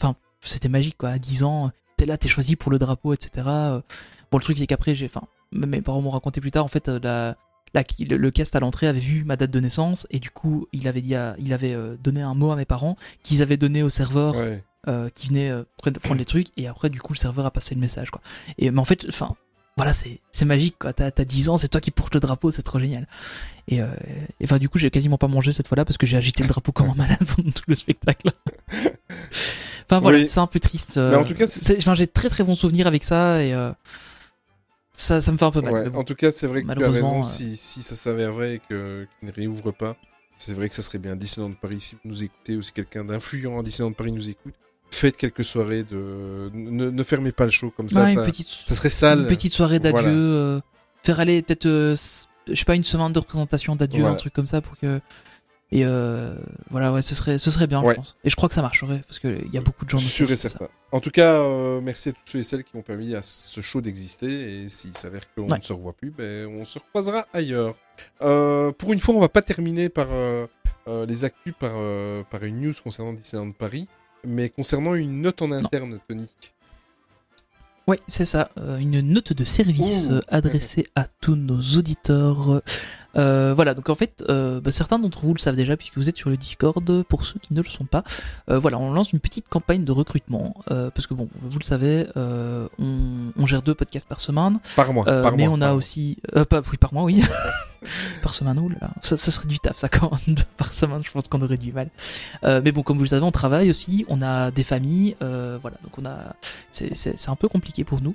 Et en fait, on aimerait bien produire un peu plus de contenu sur le site web, euh, parce que bon, comme vous le savez, pour l'instant sur le site, il y a deux trois articles que j'avais écrits euh, il y a quelques temps, euh, et puis euh, surtout les articles du podcast qui est publié. Donc il y a malheureusement pas beaucoup de contenu dessus, et malheureusement nos journées ne font que 24 heures, et on n'est pas tous les deux insomniaques. Il y, a- il y a la moitié de l'équipe qui ne l'est pas. donc voilà, donc on a, on a on a en fait pas mal discuté, on en a un peu parlé sur le Discord. Euh, et euh, donc voilà, on voudrait recruter des gens pour écrire un peu de quelques articles en fait sur le sur le sur le blog. Euh, plutôt des articles de fond, pas vraiment de la news euh, parce que bon, c'est des trucs Oui. qui périment assez vite, mais plutôt des articles un peu travaillés, etc. Vraiment de la- avec un peu de recherche, plutôt en mode dossier que en mode euh, actu euh, vite fait. Euh, on a déjà deux, deux auditeurs euh, qui nous ont déjà rejoints. Euh, on en reparlera évidemment. hein, on va on va en parler. euh, Enfin, on vous les présentera quand euh, tout ça sera, se sera fait. Euh, et on a aussi euh, lancé un, petit premier appel sur euh, les réseaux sociaux. Donc si jamais vous ne suivez pas sur les réseaux sociaux, euh, il y, a, parfois des choses qui passent là-dessus. Et donc là du coup, bon, on, vous, propose en fait d'éventuellement poser votre candidature euh, et euh, de voir un peu euh, ce qui ce que vous pourriez faire euh, avec. Oui, voilà, mais si, si jamais vous êtes intéressé, contactez-nous sur les réseaux sociaux ou sur mainstreetactu.gmail.com euh, ou encore venez nous rejoindre sur notre Discord, donc discord.com euh, slash mainstreetactu.com. Euh, voilà, venez, venez nous parler, il n'y a pas de... Il n'y a pas de stress, les news et les actus, on les fait déjà dans le podcast, donc on n'en veut pas spécialement sur le, sur le, site, comme Tony vous a dit. Et euh, voilà, il n'y a pas de, pression. Vous écrivez un article quand vous avez envie d'écrire un article. Voilà, la seule chose qu'on demande, c'est que vous soyez régulier, présent. Et voilà, si vous décidez faire trois articles par an, ça nous suffit. Voilà, c'est juste. euh, Voilà, en fait l'idée l'idée c'est vraiment on a vraiment envie d'aller concurrencer Chronique Disney. Oui, bien sûr. Euh, parce qu'on trouve qu'ils font vraiment pas du boulot génial. Euh, bah, je dis ça parce que je sais qu'ils nous écoutent. Mais euh, non, voilà, on, on a clairement pas cette prétention-là. hein, je vous rassure tout de suite. Mais l'idée, c'est vraiment d'avoir un peu de contenu, un peu plus recherché, de voilà, de, de se dire tiens, euh, pas forcément des sujets qu'on n'a pas forcément l'occasion de, de, de traiter dans un podcast, etc. Bah, ça peut être des trucs intéressants euh, à, à- à partager. Et puis, bah, voilà, ça, ça fait un peu de visibilité pour tout le monde, ça fait du contenu euh, pour nous et, et- et je trouve que cet aspect communautaire c'est un truc plutôt plutôt sympa je Mm. trouve et, euh, et quand je vois euh, comment comment la communauté déjà sur le Discord je me dis qu'il y a, il y a moyen de d'aller chercher des trucs chouettes quoi Oui, ben écoute, je vais rebondir sur euh, Chronique Disney. On leur fait un petit coup, on va pas rentrer dans les détails. Et euh, plus particulièrement à Fred. voilà, il comprendra. S'il nous écoute, il comprendra pourquoi on lui fait un petit coucou. Ben, on va passer à la deuxième partie, Tony. Qu'est-ce que t'en penses oui ça y est Oui. on va parler de Toy Story Allez, c'est parti. On se retrouve après le générique de la rubrique et évidemment vers l'infini et au-delà. À tout de suite.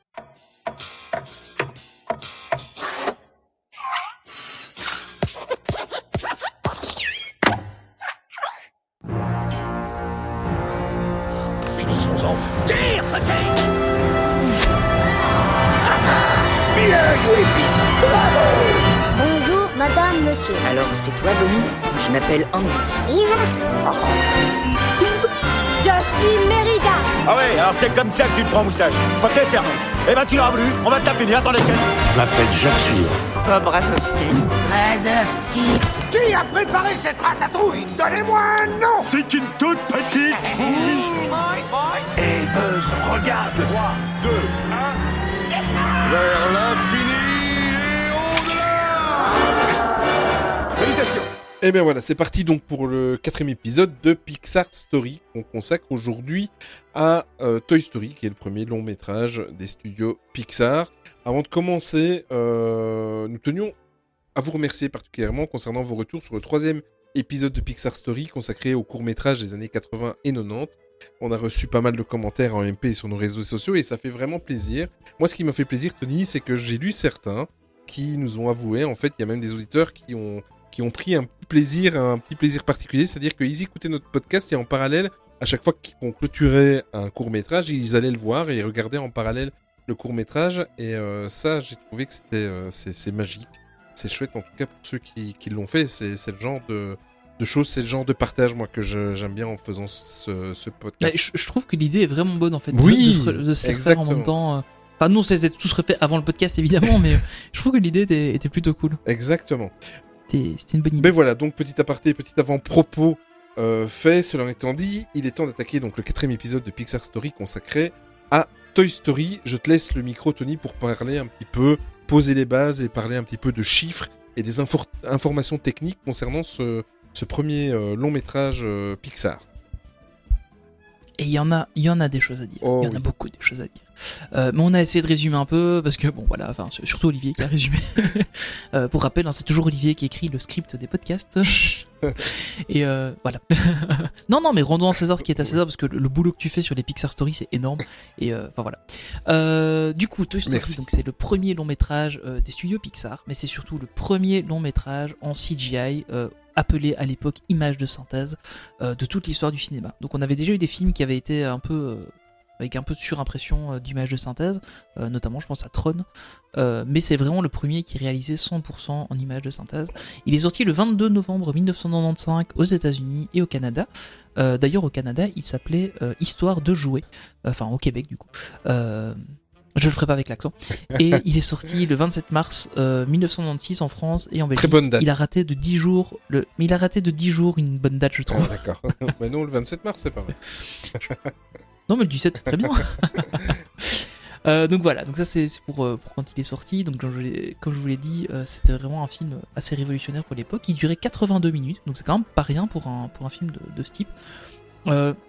Euh, le budget était de 65 millions de dollars, euh, dont 30 000 dollars pour la production et, 30 000, et 35 000 dollars 35 millions. de marketing. Millions, millions. Euh, 35 millions, oui, pardon, 35 millions, tu viens de corriger. Euh, donc, c'est-à-dire que le film a coûté moins cher que sa campagne marketing. C'est ça. Enfin, faut placer le curseur, quoi. Euh, et il a rapporté euh, 362 millions de dollars. Euh, donc, il a fait un bénéfice de quasiment euh, 300 millions de dollars. C'est pas mal hein, pour un Oui, film hein. d'un studio, je trouve. Exactement. un Pixar, ouais, allez. euh. voilà, donc. Euh... Alors, au niveau de la réalisation, c'est John Lasseter, évidemment, qui était le réalisateur. Au niveau du scénario, c'était John Lasseter, Andrew Stanton, Pete euh, Doctor et Joe Raft. Euh, Ranft, pardon. Au montage, on avait Lee Un... Ah, celui-là, je, je savais que j'aurais du mal. Lee Unkrich, Unkrich et Robert Gordon. Évidemment, la musique, c'était de Randy Newman, le grand Randy Newman. Euh, et c'est une production euh, Pixar Animation Studio, Walt Disney Pictures. Alors, euh, à partir de ce long métrage, on, on avait, enfin, et même si ça avait déjà été le cas de temps en temps par le passé, les grands noms du cinéma en fait ont commencé à prêter leur voix euh, pour doubler les, les personnages principaux parce que c'était un truc qui se faisait pas énormément avant pour les pour l'animation, mais depuis c'est vraiment devenu un truc euh, hyper classique en fait. hein. Euh, et donc dans Toy Story, on a notamment Tom Hanks euh, qui prête sa voix à Woody euh, et Tim Allen qui est no- qui est notre Buzz l'éclair euh, intergalactique. Euh, et je trouve, enfin, voilà, c'est, des, je trouve ça marrant d'avoir, enfin surtout Tom Hanks, Tim Allen, enfin on le connaît aussi beaucoup, mais on connaît beaucoup plus Tom Hanks quand même. Et surtout la voix de Tom Hanks, je trouve qu'elle Oui. en français en tout cas, euh, et même même en anglais en fait, hein, mais elle est, très, euh, elle est très euh, reconnaissable. Et euh, je trouve ça plutôt, plutôt, enfin, je trouve ça vraiment cool quoi, qu'ils aient fait ça. Alors évidemment, il y a eu deux suites et un truc en plus. Il y a eu Toy Story 2 en 1999, Toy Story 3 en 2010, et puis ils ont sorti un truc qu'ils ont appelé Toy Story 4 en 2019, alors qu'il n'y avait pas du tout besoin de faire un quatrième, hein. même s'il est franchement pas mal. C'était pas la peine d'en faire un quatrième, ils auraient pu s'arrêter à 3, le 3 était déjà bien, je trouve. Enfin, c'est mon avis personnel. Euh, et alors, il y a eu pas mal, évidemment, il y a eu une palanquée de courts-métrages, parce que bon, on sait que Pixar aime les courts-métrages, on vous en parlait encore en début de podcast, Euh, et du coup, dans les Toy Story, il y en a euh, un, un, Un un paquet, million ouais. au moins, je pense. Et il y a aussi une série télévisée, donc qui est un, un dessin animé, euh, qui était les aventures de Buzz l'éclair, qui a, qui a duré de 2000 à 2001, donc ça n'a pas été super long. Euh, et il y a eu un, un téléfilm euh, qui est sorti avant, c'était Buzz l'éclair de Star Command, le début des aventures. Mais bon, ça on en parlera dans un, dans un prochain podcast. Oui. Il y, avait un petit fait marrant qui était sur le, le, le Buzz l'éclair de, de Star Command, donc sur le téléfilm. En fait, le, le début, c'était, on voyait euh, Woody, Buzz, etc., qui allaient chercher la cassette du dessin animé et qui la mettent dans le vidéo de la chambre de Ah Woody. oui Donc ça fait un peu euh, méta et tout. Et j'avais trouvé ça quand j'étais petit, j'avais trouvé ça mais incroyable quoi. Enfin, j'avais euh, 12 ans quand, euh, quand le film est sorti et j'avais trouvé ça mais tellement génial que ce soit les personnages du film qui a cherché la cassette du dessin animé. Et en plus c'était la même pochette que celle qu'on achetait. C'est vrai. c'était- vraiment trop génial. quoi. Euh, voilà donc euh, si l'envie évidemment vous en prend, vous retrouverez tout sur Disney+. Euh, je crois que même Buzz l'éclair, la, la série Buzz l'éclair, je crois qu'elle est dessus aussi. Je- J'ai pas vérifié, mais il me semble qu'elle devrait être dessus Et aussi. par contre, Toy Story 4 Euh, n'est pas chez nos amis français. Ah oui, pardon. excusez-moi. Désolé. Désolé. Pardon. Excusez-nous. Vous l'aurez dans 3 ans. pardon. Enfin, dans moins maintenant, mais 2 ans. Euh, mais voilà, donc euh, c'est. Enfin voilà, c'est un, truc, euh, c'est quand même assez costaud. Et puis évidemment, bah, avant tout ça, il y a une phase de pré-production qui n'a pas forcément été la meilleure, on va dire. C'est ça, exactement. Et en fait, moi, c'est toujours, ce sont toutes ces, ces, histoires qui se passent en coulisses, moi, qui me passionnent de préparer et de rechercher quand je, je prépare les podcasts. Donc, au niveau de la pré-production, en fait, donc, comme je vous en avais parlé dans le, le Pixar Story précédent, donc consacré au court métrage des studios Pixar, euh, il y a eu un, court métrage qui, a déclenché tout ça, cette envie de faire un film sur les jouets, c'est Teen Toy. Donc c'est le court métrage qui est sorti en 1988 et ça donne des idées évidemment à John Lasseter qui aimerait euh, en fait en produire quelque chose d'un peu plus long par un moyen ou un long métrage. Euh, L'idée lui travaille, donc le, le court métrage sort en 88 et de- dans son coin il est en train de préparer un, un scénario qu'il va proposer en fait euh, en 1991, courant de l'été 1991, à Jeffrey Katzenberg, donc euh, Jeffrey Katzenberg que vous allez avoir l'occasion de retrouver dans un prochain euh, épisode. Évidemment, on va en parler. C'est quelqu'un de- d'emblématique dans la Walt Disney Company. Il est important. il est très très important. Et ce dernier rejette en fait complètement l'idée de ce premier scénario pour comment Juste euh, une, une des raisons de ces décisions est que le rôle principal de Toy Story avait été donné à Tini. Donc euh, euh, John Lasseter avait carrément repris le petit musicien rouge, etc. Avec avec son tambour derrière. qui et ça ça n'a pas plu à Katzenberg en fait du tout. Donc il a carrément mis son veto, il a dit que ça il en voulait pas. Et en plus il estimait que le jouet faisait un petit peu trop vieillot pour euh, il, il était parfait pour le court métrage mais pas pour le rôle principal d'un long métrage. Donc euh, euh, l'idée de ba- Après, je suis assez d'accord avec lui pour. tout à fait, hein, oui, mais ça, mais complètement. Euh, L'idée de base de cette première version, en fait, c'était tout simplement un jouet qui se réveille sur le bord d'une route et qui part à la recherche de ses propriétaires. Voilà, c'était tout simple. Euh, pour l'époque, ça c'était euh, l'histoire du premier scénario qui avait été refusé par Jeffrey Katzenberg. Suite au conseil, parce que bon, Katzenberg ne lui a pas lancé la- au visage non plus, sans rien dire, Jeffrey Katzenberg lui a, lui a fait part de, de ce qui allait, ce qui n'allait pas dans, dans- dans son scénario. Et euh, suite au conseil de Jeffrey Katzenberg à John Lasseter, Andrew Stanton et Pete Docter, retravaille sur un nouveau scénario. Donc, ce sont tous des noms que vous allez entendre encore très souvent euh, parler, évidemment. Et euh, il représente une nouvelle version euh, quelques mois plus tard, donc en septembre 91, il représente une deuxième version du- de ce qui va être Toy Story. Et euh, sur les conseils de Katzenberg, donc, il, il- il leur avait conseillé de se diriger plutôt vers le type de film de buddy movie. Donc, c'est un, les buddy movies, c'est, c'est, c'est un, comment, un type de scénario qui, en fait, euh, raconte souvent l'histoire de deux personnages. Euh, si, si vous avez vu le film avec Eddie Murphy, 48 heures par exemple, ça c'est un buddy movie. Ah ouais. Voilà, donc en fait, et c'est à chaque fois deux personnes qui, qui ne s'entendent pas euh, et qui vont apprendre à se connaître et à- en quelque sorte, le, en avant, c'est c'est pas tout à fait un buddy movie parce que les deux frères se connaissent, mais voilà, c'est toute euh, une quête en fait. C'est euh, voilà, c'est toujours la même trame scénaristique, deux personnes qui ne qui ne se connaissent pas, qui ne s'apprécient pas et qui vont en plus de Qui doivent se retrouver doivent se ensemble. retrouver ensemble et coopérer obligatoirement pour faire avancer l'histoire. Voilà un petit peu ce que Jeffrey Katzenberg avait conseillé. Dans cette deuxième version, malgré que euh, Katzenberg n'appréciait pas, Tini tient toujours le rôle principal, mais euh, il est vite remplacé en fait par un G.I. Joe de type militaire, qui est en fait euh, le jouet préféré de John Lasseter quand il était enfant. Mais bizarrement, et je pense qu'ils sont passés à côté d'une manne d'argent extraordinaire, À l'époque, la société Hasbro, qui était propriétaire des jouets G.I. Joe, refuse totalement de céder les, droits du personnage à John Lasseter. Euh, par contre, en parallèle, ils avaient accepté de donner euh, leur accord pour, euh, exploiter la, licence de Monsieur Patate. Voilà, il faut aller comprendre. Donc, ils acceptent pour un rôle secondaire, mais ils n'acceptent pas de, de, donner la licence pour un rôle principal. Évidemment, comme ils se dirigeaient vers un buddy movie, Woody, donc, il, se rend compte, il remplace vite Tini par, par un cowboy qui est nommé Woody. Et Woody est affublé en fait d'un personnage secondaire. Pour la petite histoire, Woody, euh, c'est un hommage en fait à un acteur afro-américain qui a joué dans des westerns qui s'appelait Woody Stroke. Ça, j'ai découvert ça en, préparant l'émission en fait. Euh, et c'est un acteur, euh, c'est un des premiers afro-américains qui, a tourné dans des westerns, etc. Et c'est pour rendre hommage à cet acteur-là. Donc, je disais, Woody a été vite affublé d'un personnage secondaire le, personnage secondaire, la première version, en fait, s'est vite tourné vers le, thème spatial. Donc, le, et quand vous allez entendre le nom, on est bien content que c'est Buzz l'éclair qui a été euh, choisi. c'est pas le, personnage secondaire s'appelait, donc dans cette deuxième version du scénario, Tempus. oui, ça, ça, sonne moins, je, vois mal. Euh, Mais ça fait plus euh, voyage dans le temps que voyage spatial. Exactement. Ah oui, c'est vrai, tu as raison. Ça, fait un peu euh, genre euh, Doctor Who, tu vois, en maître du temps. Exactement. Et ces deux personnages-là, donc euh, Woody et Tempus, sont proposés dans un, au courant du mois de juin 1992 dans un test d'animé d'une trentaine de secondes. suite à cela, Disney, ils sont tous d'accord quand ils, voient ce, court métrage. ils trouvent que la, personnalité des deux personnages est complètement incompatible et qu'en plus de ça, eux, ils recherchent en fait ça c'est toujours hein, dans les Pixar, ils aiment bien euh, avoir plusieurs, euh, plusieurs euh, compréhensions. Donc les adultes s'y retrouvent, les enfants s'y retrouvent. et là, là, ça fonctionne pas. Quoi. Donc il manque la perception pour que les jeunes et les adultes le comprennent en même temps.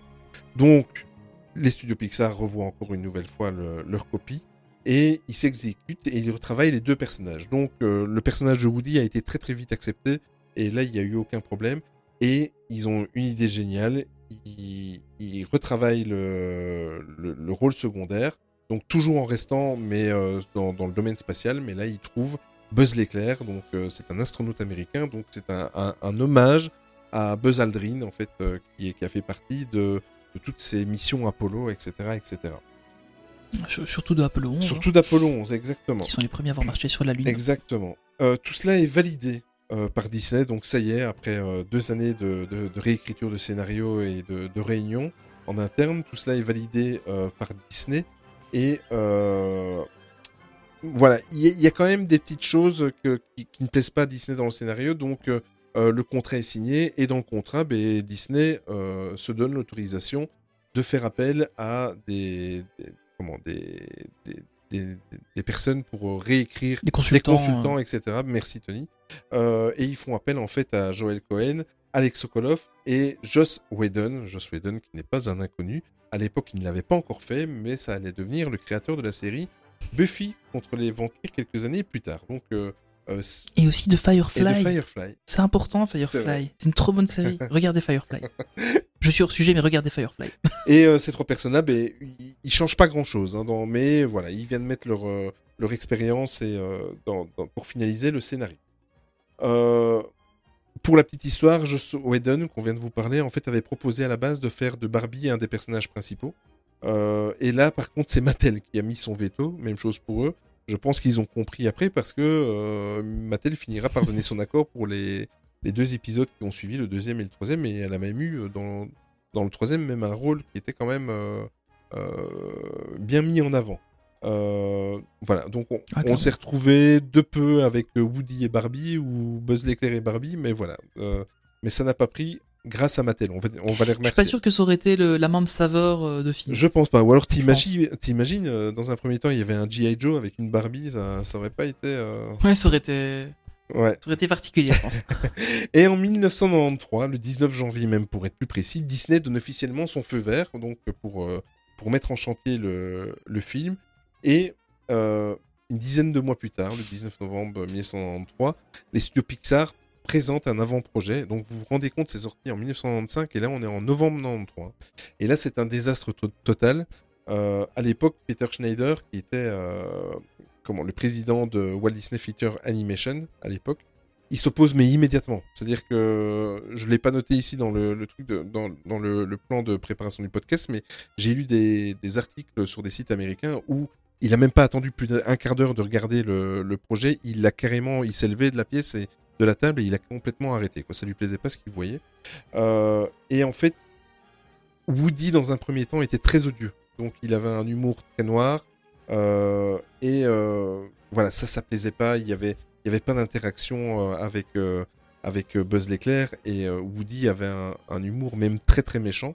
Et en plus de ça, le scénario était plat comme une planche de surf. C'était c'était euh, ça n'allait pas quoi. Au bout d'un quart d'heure, ils ont complètement arrêté la projection. Euh, et Peter Schneider redemande un nouveau scénario, alors que ça avait été validé euh, dix mois avant par Disney. Mais il repropose un nouveau scénario et absolument qu'il soit validé par Disney. Et il veut absolument que les studios Pixar retravaillent tout de suite sur, sur une nouvelle version. Et évidemment, à l'époque, on vous en avait parlé quand vous avez raconté l'histoire des studios Pixar. les studios Pixar vivotaient sur des. Euh, ils faisaient beaucoup de publicité à l'époque, etc. Donc ils ont été pas mhm. loin de devoir licencier des gens. Euh, et ça aurait mis à mal les studios Pixar parce que euh, d'un côté ils devaient retravailler et même très très rapidement, donc ils avaient besoin de leur personnel sur une nouvelle version de Toy Story. Et en plus de ça, ils avaient plus trop les finances, ils avaient dur et ils, se disaient est-ce qu'on va licencier, est-ce qu'on va voilà. Donc John Lasseter redemande un délai donc pour retravailler tout ça et euh, afin de proposer une copie qui, réponde aux attentes de Disney évidemment. Euh, à l'époque, la situation était euh, telle que Disney avait même menacé les studios Pixar d'arrêter la, la, coproduction et de produire tout seul son long métrage, comme évidemment le stipulait le contrat en cas d'échec lors de cette pré-production. Donc on voit que Disney euh, avait les, avocats qu'il fallait et que leur, leur, contrat était quand même assez blindé. On, s'en doute avec des entreprises bah, pareilles. ce qu'il faut se dire quand même, c'est que pour euh, Pixar, qui est quand même une petite société à l'époque, euh, ils ont quasiment travaillé pendant deux ans sur ce film sans, sans budget. quoi. Donc c'est à, faire des ping-pong, des allers-retours avec, avec Disney pour pour essayer de, valider le film. Mhm. Donc euh, c'était c'était quand même un, très très gros euh, risque pour eux de, de, faire ça en fait hein, et d'accepter ce genre de conditions notamment. Exactement. Et euh, en février, donc en fait, ce qui se passe, c'est que le, scénario est retravaillé avec le changement le plus radical de tous, ben, c'est qu'ils avaient pour ordre de rendre Woody sympathique, chose qu'ils ont réussi. Hein, on connaît maintenant la suite. Et en février 94, Jeffrey Katzenberg, toujours lui, autorise la reprise de la production. Mais il s'oppose complètement à l'après de rien, on n'avait pas ce titre de film. Il s'oppose complètement euh, au titre du film, donc Toy Story. Euh, Toy, bah, on va pas vous faire l'affront, qui veut dire jouer en français. Parce qu'en fait, pour lui, euh, il disait que ça ne donnerait pas, étant donné qu'il y avait cette connotation jouer, qui jouait dit enfance, mais ça ne donnerait pas aux adolescents et aux jeunes adultes d'aller voir le film. Donc lui, il s'était complètement opposé. mais la nature reprend toujours ses droits et Jeffrey Katzenberg quitte Disney. On vous laisse ça pour un prochain un prochain épisode. Mhm. Et euh, suite à des différends à mon grand ami Michael Eisner, le PDG de la Walt Disney Company à l'époque, euh, ben, lui, il ne s'oppose pas, donc euh, Katzenberg s'en va, et le, le, titre de Toy Story est reproposé. Et évidemment, comme Michael Eisner ne s'y oppose pas, ben, le Toy Story est définitivement choisi. Voilà en gros. Comme quoi, Michael Eisner a pas fait que des trucs mauvais. Je, hein. je n'ai rien entendu. Ça te fait mal, hein Ça te fait mal. Hein. je, prépare tout doucement un podcast spécialement sur lui. D'ailleurs, il sera notre invité exclusif euh, et Olivier pourra régler ses comptes avec lui. Mais non. voilà, maintenant je te relaisse, je te redonne un petit peu le micro parce que j'ai soif maintenant. Oui, bah écoute. Euh, alors évidemment, on, va quand même vous résumer le film pour. Euh, voilà, c'est un peu le, le boulot, le boulot qu'on qu'on fait en général hein, quand on parle de, ça. évidemment, Toy Story, je pense que tout le monde connaît un peu, mais on va vite rappeler euh, les, bases. Hein. Euh, donc, Andy, donc c'est un, petit garçon qui est propriétaire de plein plein de jouets, euh, et il se rend pas compte en fait que ces jouets, une fois qu'il est sorti de la de sa, chambre, en fait, s'animent et prennent vie. et ils sont notamment menés par par Woody, qui est un cowboy. Et chaque année à l'anniversaire de, de Andy, c'est vraiment une journée angoissante pour chaque pour les jouets, puisque il panique en fait à l'idée du nouveau cadeau qui va arriver et le fait d'être remplacé dans le cœur d'Andy par le nouveau cadeau qui pourrait arriver, qui est en général évidemment un jouet. Et donc cette année-là, c'est le cas avec le cosmonaute intergalactique Buzz l'éclair qui atterrit sur l'île de Andy. Euh, alors que Woody euh, mène la troupe euh, des jouets, ils sont curieux et inquiets en fait en voyant ce, cet astronaute inconnu bourré de nouvelles technologies. ils se rendent compte que le risque de perdre rapidement sa place dans le cœur de, du propriétaire, enfin de, de, Andy, donc de leur propriétaire, et d'être complètement remplacé par Buzz. Alors Buzz de son côté, au début du film, a vraiment un problème puisqu'il pense réellement être un ranger de l'espace et il s'est qui s'est écrasé avec son vaisseau spatial, qui est en fait la, la boîte d'emballage Hein, euh, sur une planète instable, en fait, qui est le lit d'Andy. Enfin, c'est vraiment une scène, si vous n'en avez qu'une scène à revoir du film, c'est vraiment celle-là, je la trouve trop géniale. Euh, donc on voit vraiment Buzz qui est à fond dedans, en train de se dire, ouais, ok, je suis, euh, je suis un ranger de l'espace, je suis une planète étrange, machin, etc. Enfin, c'est plutôt drôle. Euh, alors ensuite, bon, évidemment, il y a, pas mal d'aventures euh, qui vont se passer, euh, notamment avec Woody qui va pas apprécier Buzz puis qui va vraiment le remplacer. en fait, faut, faut, bien dire que toute la chambre de Andy était décorée aux couleurs de Woody et petit à petit, bah, en fait, tout va être décoré aux couleurs de Buzz l'éclair. Donc voilà, Woody, ça lui plaît pas trop et il va se passer quelques quelques aventures et un petit accident. Euh, et en fait, euh, ça va les amener, grosso modo, euh, chez leur voisin, Sid, en fait, euh, qui est un, petit garçon qui a des problèmes, je crois, psychologiques assez graves, et qui devrait consulter, et qui d'ailleurs termine éboueur dans Toy Story 3, notamment. ah oui, c'est vrai. Ouais, ah ouais et euh, c'est un, des fameux clins d'œil sur lesquels on reviendra juste après parce qu'il y, y en a un paquet. Euh, donc voilà, donc euh, après tout finira bien parce que bon, voilà, c'est du Disney Pixar, enfin c'est du, Pixar, hein, et, et donc voilà, Andy va retrouver ses deux jouets préférés qui seront Buzz l'éclair et Woody et qui deviendront tous les deux deux concerts leur, son jouet préféré, mais à la fin c'est Noël et on entend un petit chien aboyer et c'est comme ça que le film se termine. Euh, j'ai trouvé ça, enfin voilà, le, je trouve que le, scénario est pas mal. Hein. Oui. Je pense que bon, on le connaît tous depuis tellement longtemps qu'en fait il est tellement ancré en nous que que voilà, c'est c'est assez c'est assez comique. Mais euh, mais je trouve qu'il passe toujours bien en fait. Bon, évidemment avant de refaire le podcast, je l'ai regardé avec ma fille euh, et, et, au final en fait il passe toujours aussi bien autant d'années après. c'est un film qui passe quand même bien. Évidemment euh, les, les, images euh, sont beaucoup plus euh, modernes dans Toy Story 3 notamment, mais, mais voilà, c'est un film qui passe toujours bien au niveau du scénario, etc. Il y a, y a, pas, y a rien à dire. Et par contre, c'est un film qu'il faut voir, revoir, re-revoir et encore revoir une fois de plus, parce qu'il y a un paquet, un paquet d'easter eggs dedans. et Olivier, je te laisse oui. en parler. Ben oui, les, les fameux easter eggs qu'on retrouve partout, donc... on, avait on avait déjà tout, les, tout ce qui était easter egg dans les, les parcs d'attractions avec les têtes de Mickey, etc. ou même dans les classiques Disney eh bien, euh, Pixar a repris euh, cette habitude, cette grande habitude, donc ils en ont même fait. Euh, et ils en abusent. Ils en abusent, et, d'ailleurs. c'est leur marque de fabrique. Hein. et d'ailleurs, je le note tout de suite, mais on va faire un podcast spécial Easter egg. tu vois, ça donne des idées. Qui durera trois jours, à peu près. Exact. moi, j'ai regardé en fait, j'ai regardé pour préparer l'émission Toy Story la semaine dernière et j'ai regardé à nouveau il y a deux jours et j'ai relevé quelques clins d'œil. Euh, évidemment, je les ai pas tous listés, il y en a d'autres, euh, etc. J'ai choisi les plus flagrants que même ceux euh, qui ne sont pas spécialement des gros passionnés de Pixar ou de Disney peuvent retrouver s'ils ont vu la, plupart de la filmographie des, studios Pixar. Déjà, il y, y, en avait déjà un paquet dans la chambre d'Andy. Euh, la plus flagrante, en fait, il y a un certain moment quand on voit toutes ces scènes que tu parlais, qui étaient amusantes de redécouvrir, où Buzz euh, pense qu'il est sur une planète avec un sol instable, euh, et à un moment donné où il veut prouver qu'il veut, qu'il s'est volé, il y a une montre, en fait, une grande montre qui sert d'horloge, qui est, qui est sur le, le mur de la chambre d'Andy, où on voit Mickey. Là, c'est carrément un Easter egg qui n'est pas interne à Pixar, mais qui était carrément un clin d'œil, évidemment, à, le, au coproducteur du film à l'époque euh, donc euh, au patron, à Mickey. Euh, il y a aussi ben, le livreur de Pizza Planet, parce que Pizza Planet, maintenant, ça c'était la première apparition dans les longs métrages. On va le Pizza Planet qui est devenu l'historique. C'est ça, exactement. C'est ça qui est fou. Et c'est ça qui est C'est ça qui est fort avec Pixar.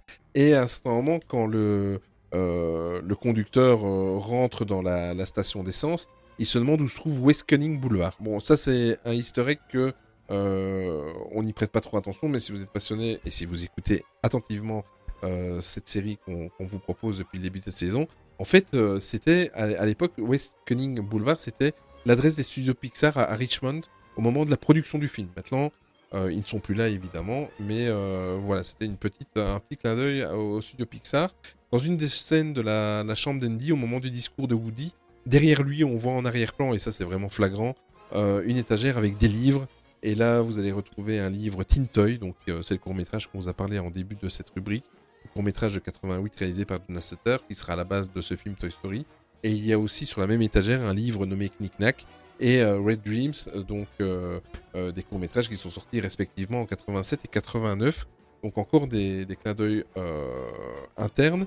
le plus flagrant, parce que là si vous loupez ça, c'est vers la fin du film, au moment où on voit Buzz et Woody qui atterrissent dans la voiture, enfin on les voit dans le rétroviseur, pardon. Il y a la musique dans la radio qui passe de la voiture de la maman d'Andy. Hakuna Matata du Roi Lion. Celui-là, si vous le ratez, c'est que vous êtes endormi devant le film. évidemment, il y a plein de choses qui, sont, qui apparaissaient à l'époque. C'était pas des Easter eggs, mais on va les découvrir et, et parce que ça va apparaître quasiment, c'est même pas quasiment dans toutes les productions Pixar. Le, voilà, le fameux code A113 qu'on retrouve sur la plaque d'immatriculation de la voiture la maman d'Andy. Pour rappel, ce, ce A113 c'était le numéro de la classe euh, à CalArts où euh, John Lasseter et toute son équipe se sont rencontrés. Et euh, c'est à CalArts ou à Walt Disney Je sais plus, tiens, animation. C'était, je crois que c'est le numéro du bureau, du bureau. qu'ils avaient. À Walt Disney Animation, c'est ça. il me semble que c'était ça, ouais.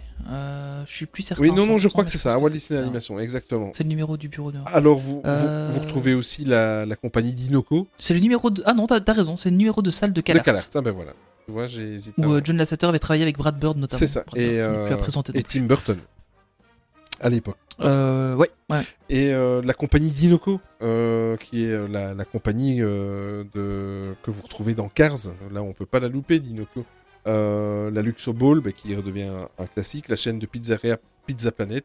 Évidemment que tu, tu l'as bien fait de le souligner, qui deviendra un historique dans les autres, effectivement la fameuse boîte en carton de nourriture chinoise qu'on retrouve dans la plupart des qu'on retrouve dans, dans, toutes les productions euh, Pixar. Enfin voilà, il y a plein de, de Easter eggs comme ça et plein de, de clins d'œil à la société ou à Mickey en général.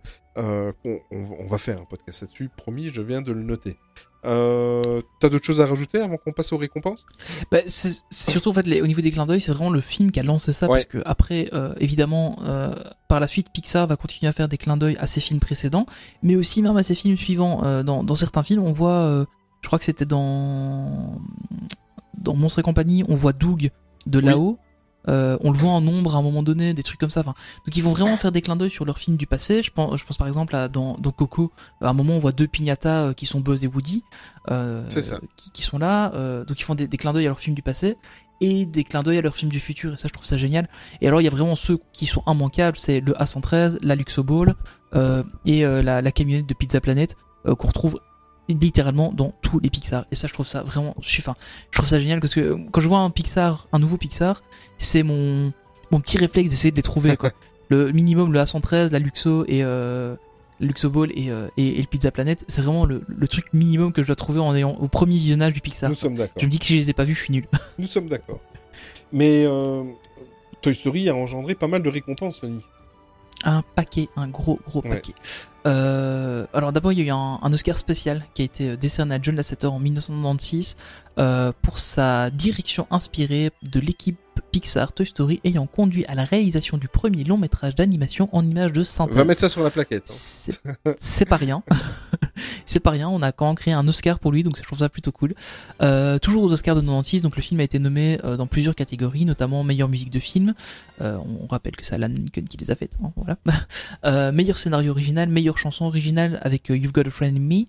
Euh, on a aussi eu au Annie Awards euh, la même année, on a eu sept récompenses pour le film meilleur film d'animation, meilleure réalisation, meilleure musique, meilleure production, meilleure direction artistique, meilleur scénario, meilleure réalisation technique.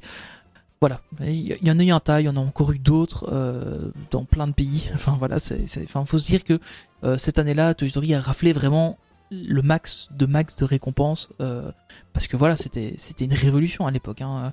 Faut, pour ceux qui n'ont pas connu la sortie de ce film, faut bien se rendre compte qu'à l'époque, on avait que des dessins animés encore faits à la main, euh, où les dessins étaient tous faits à la main, et puis là, on sort avec un truc qui est fait par un ordinateur, quoi. Et euh, c'était un truc de, malade. C'était vraiment un truc incroyable pour l'époque. Et euh, enfin, voilà, moi, ça m'étonne pas qu'ils aient eu autant de récompenses. voilà, on a, donc on a vraiment fait le tour de, des- récompenses principales, mais euh, franchement, allez voir un peu tout, ce que le film a gagné, c'est incroyable, c'est vraiment incroyable. Euh, mais évidemment, donc les récompenses récompensent un succès du film, et il y a évidemment eu un gros gros paquet de produits dérivés, vu qu'à la base c'était déjà des jouets, les héros du film. Ben oui, mais c'est ça. Et en plus, ce qui est bizarre, c'est que toujours en, préparant ce podcast, j'ai découvert que euh, ils étaient tellement concentrés sur, euh, sur le fait de refaire le scénario, de reproposer des choses que plaisaient à Disney, etc. Ils ont complètement zappé une partie, c'est-à-dire euh, les produits dérivés.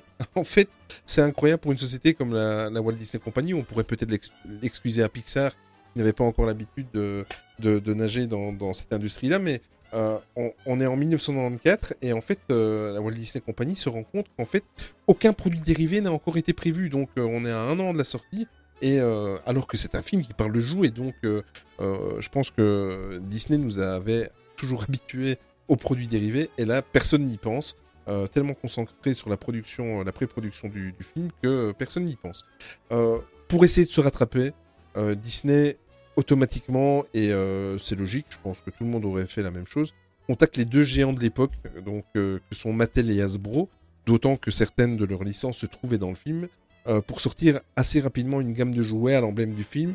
Mais voilà, ils n'y croient, croient toujours pas, et ils déclinent tous les deux l'offre. mais Les pauvres, s'ils avaient su. c'est ça, exactement. Et euh, voilà, désespéré, Disney essaie de trouver un. Voilà, comme c'est quand même une sortie euh, mondiale, ils peuvent pas non plus demander ça à un artisan et au premier venu. Donc ils trouvent euh, euh, une société qui en fait qui se trouve à Toronto, du nom de Toy Fair. Euh, et l'avantage de, de cette société-là, c'est qu'ils ont une filiale qui est en Chine qui s'appelle Thinkway Toys. Euh, et vous savez maintenant, c'est- comme ça, euh, qui dit avoir une filiale en Chine dit une production assez rapide, peut-être pas dans les meilleures des qualités, mais assez ce qui est plus vrai maintenant, mais une production assez rapide et euh, ils sont à un an du film, donc ils doivent faire quelque chose à la hâte. Dans un premier temps, John Lasseter, sachant ça, il fait tout pour pouvoir rencontrer en 1995 le, patron en fait de la, filiale chinoise, Albert Chan, pour avoir une discussion avec lui et vraiment se diriger vers quoi John Lasseter avait déjà ses, idées évidemment. Euh, et euh, mais Albert Chan, il propose en fait à John Lasseter une gamme de jouets mais vraiment basique, c'est-à-dire qu'il s'est pas cassé la tête. Euh, il a pris tous les personnages du film et il a sorti toutes des figurines qui faisaient plus ou moins 15 cm de hauteur. John Lasseter évidemment refuse catégoriquement parce que lui, c'est ce qu'il dit. Il, a défendu ça en disant que les collectionneurs voudront avoir les jouets en taille réelle comme dans le film, quoi. Et il a bien fait d'y croire là-dessus, hein, Mhm. Tony. et ne clair. pas avoir des simples figures. J'ai d'ailleurs toujours mon Woody mon Buzz l'éclair de Moi aussi, ils sont toujours là. Et euh, il voulait non seulement des jouets officiels, mais des, des jouets qui ressemblent à, à ce qu'il y avait dans, dans le film. Donc euh, Albert Chan réagit assez rapidement et il revient quelques semaines plus tard avec des jouets à l'effigie des personnages du film, et là cette fois-ci en taille réelle. Mais euh, évidemment, tout le monde ne croit pas non plus au succès. Voilà, Mattel n'y a pas cru, Hasbro n'y a pas cru. Enfin voilà, donc euh, euh, il y a des précommandes en fait c'est John Lasseter lui-même qui fixe lui-même les précommandes avec la société, la filiale chinoise. Et ils estiment entre eux, voilà, ils précommandent 60 000 Buzz et 45 000 Woody. On pense maintenant, avec le feedback, on trouve c'est c'est C'est ridicule quoi. Ça c'est on dit C'est une commande de Disneyland Paris quoi. Ça c'est c'est complètement ridicule. Euh, et euh, en fait, euh, malgré des précommandes faibles, euh, et en fait, il y a que deux chaînes de magasins aux États-Unis qui, qui y croient un petit peu. C'est Toys R Us, voilà, et on, on présente plus Toys R Us, et évidemment les Disney Store, donc, mais uniquement sur le sol américain. hein. Euh, personne n'en voulait ailleurs. Heureusement que Disney Story a cru quand même. Oui, bah oui, c'est la moindre des choses quand même. Et euh, malgré euh, les précommandes assez faibles, John Lasseter, il se dit, bon, allez, on va quand même faire, euh, il fait une demande de fabrication de 250 000 figurines de chaque. Donc euh, 250 000 pour Buzz et autant pour Woody. Et là, c'est le bingo. Une semaine avant même la sortie du film, donc juste sur les teasers, il vide complètement le stock. Et une semaine après la commercialisation du film, euh, 1,6 million de, de jouets Buzz étaient commandés. Imagine En une semaine, donc, euh, de C'est incroyable. un truc de fou. Enfin, c'était encore une, une belle success story à, à l'américaine et euh, au studio Pixar. Mais euh, voilà, c'est un truc de personne n'y croyait des sociétés. Moi, c'est ce qui m'a ce qui m'a mis euh, les fesses à terre, c'est c'est des sociétés comme Mattel et Hasbro qui, qui étaient frileux. Mais eux, je pense qu'ils doivent se mordre les, les doigts, surtout qu'ils avaient des licences déjà dans le film. Ah, clairement, s'ils avaient eu les droits sur ça. Voilà, Parce que faut, bien dire que maintenant, 25 ans après le premier film, ça continue toujours à se vendre. Mais quoi. oui, Quand, quand, quand tu vas sur, euh, sur, sur le parc euh, à Paris, euh, le nombre de figurines Buzz et Woody qui sont vendues encore maintenant, c'est vraiment incroyable. Quoi. Et, et c'est des enfants qui n'ont pas forcément connu les premiers films à la sortie ni rien, donc c'est vraiment un truc. ça reste. Ça reste une vente euh, vraiment. euh, c'est des classiques. enfin, des, des, des chiffres Mm. de vente qui restent quand même super importants. C'est des classiques. Euh, dans le podcast, Ouais. euh, avant de nous quitter, je voulais aussi faire un petit point, Tony. Euh, étant donné qu'évidemment on parle de parc d'attractions et qui plus est de parc Disney, mais je voulais faire un petit point. je voulais que tu fasses un petit point sur les attractions dans les parcs Disney, sur les thèmes Ouais. de, de- de Toy Story. Ouais, parce qu'au final, il y en a quand même un gros gros paquet. Oui, hein. Euh, en plus, il y a- donc on a, il y a un beau paquet de produits dérivés, mais il y a aussi un beau paquet d'attractions dérivées. Euh, du coup, on va vite faire un petit tour euh, du monde des attractions Toy Story.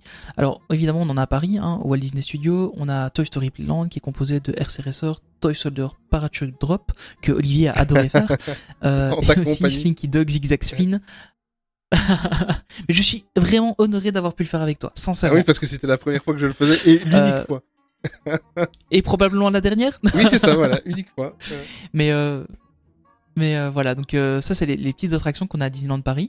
Euh, Il y a à peu près le même land qui se situe à Hong Kong Disneyland depuis euh, 2011. Donc nous c'est 2010, eux c'était 2011. Euh, et alors la seule différence c'est que c'est pas Buzz qui les accueille à l'entrée, mais c'est Woody. Euh, donc voilà, c'est- la petite différence. Euh, mais aussi à Disneyland Paris, on a aussi euh, Buzz Buzz Lightyear Laser Blast, qui se trouve à la place de notre regretté Timekeeper, qui, qui était là avant le Visionarium. Euh, donc ça se situe aussi euh, donc au niveau de euh, Discoveryland à Disneyland Paris. On avait aussi un super resto Oh. qui était Pizza Planet, qui faisait d'abord un fast-food pizza, puis ils ont fait un buffet pizza. Il y avait des, des jeux qui étaient vraiment trop géniaux. Enfin, il y avait des toboggans et tout pour les enfants. Et il y avait les fameux pizza burgers. Il y avait aussi. euh, Il y avait aussi. Ouais, c'est vrai, ils ont fait ça aussi. Bon, ouais. C'est vrai. Ça, c'était pas génial. Si. J'en avais goûté un quand même à l'époque. Mais T'aimais bien toi Oui, bah, bah, juste. euh, oui, j'étais voilà, j'étais dans la licence et euh, je suis piégé par la licence. Et Oui, c'est ça, voilà. C'était dégueulasse, ça. mais Et c'était le délire voilà. un peu du, de la grosse bouffe. c'est ça. J'avais le plaisir de manger mon pizza burger comme dans le. Ouais, voilà. Ouais, c'est vraiment ça. Euh, alors ensuite, on a eu en 2018 avec l'ouverture de Shanghai Disneyland, euh, on a eu là en fait une belle grosse version du comment du du land en fait avec euh, Slinky Dog Zigzag Spin, euh, Rex Racer et Woody Roundup. Euh, ensuite, Ouais, euh, à Rex- Disney's Hollywood Je Studio en t'interromps, je 2000. t'interromps juste, Tony. Euh, petite précision, Rex Racer, c'est exactement la même chose que notre version à nous, sauf qu'il porte le Ouais. nom de Rex. J'ai été voir des vidéos, il est même presque pas aimé sur Rex, mais euh, voilà, c'est la même chose. Et de vous dire, Ouais non en fait c'est c'est juste je crois que c'est en fait c'est genre Rex présente la c'est voiture. ça, quoi. exactement. Je crois que c'est je crois que c'est un peu ça l'idée. euh, Et, du et le. Woody Roundup, c'est comme notre attraction Cars qui se trouve en fait euh, de du monde de Nemo. Euh, J'ai du mal avec les, les, Ouais. les noms. Euh, donc avec ces voitures qui, qui, qui tourbillonnent. Mais là, c'est la même chose. Mais, qui tourne sur deux Voilà. sur deux plateaux et qui passe d'un. mais là, c'est la même chose, mais avec des diligences. Voilà. C'est ils se sont pas cassés la Voilà. tête. Bah écoute, euh, voilà, il fallait, fallait bien économiser de l'argent quelque part. hein. C'est vrai. Ils avaient un gros château à faire. Et donc du coup en 2018, donc à Disney's Hollywood Studios en Floride, ils ont eu leur propre version. Donc ils ont, ils ont notamment Toy Story Mania, euh, qui était disponible depuis plusieurs années. Donc Toy Story Mania, pour euh, pour comparer, c'est un peu un Buzz l'éclair Laser Blast euh, sur euh, sous vitamine, mais vitamines. Euh, en gros, c'est un, jeu de, de tir un peu de la même manière, mais par contre, on a un énorme paquet d'écrans pour tirer dessus et les cibles sont mobiles, il y a, y a des interactions, etc. Enfin, c'est vraiment, c'est vraiment plus à un autre niveau. Je l'ai jamais fait, mais j'ai vu beaucoup de vidéos sur le sujet. Euh, on a Slinky Dog Dash, euh, qui est en gros un, un coaster en fait sur Slinky Dog, Euh, et je crois de mémoire qu'il a deux launches. C'est un des rares coasters familiaux à avoir deux launches. Et alors on a aussi les Alien Swirling Saucer, qui sont en fait un peu le même principe que ce qu'on a donc sur Woody. Woody's Roundup, mais en fait c'est légèrement excentré. Donc en fait c'est vous avez la, la, voiture, euh, enfin vous avez en fait l'alien qui est qui est sur l'axe, et en fait vous vous êtes dans une petite soucoupe derrière l'alien et qui est désaxé légèrement. Donc ça, ça donne un, un petit effet en plus euh, par rapport à l'attraction basique. Euh, de, de, de ce qu'on avait. Euh, ensuite, vous avez au niveau du parc euh, en Californie, vous avez Buzz Lightyear Astro Blaster, qui est à peu près la même chose que le Buzz Lightyear Laser Blast.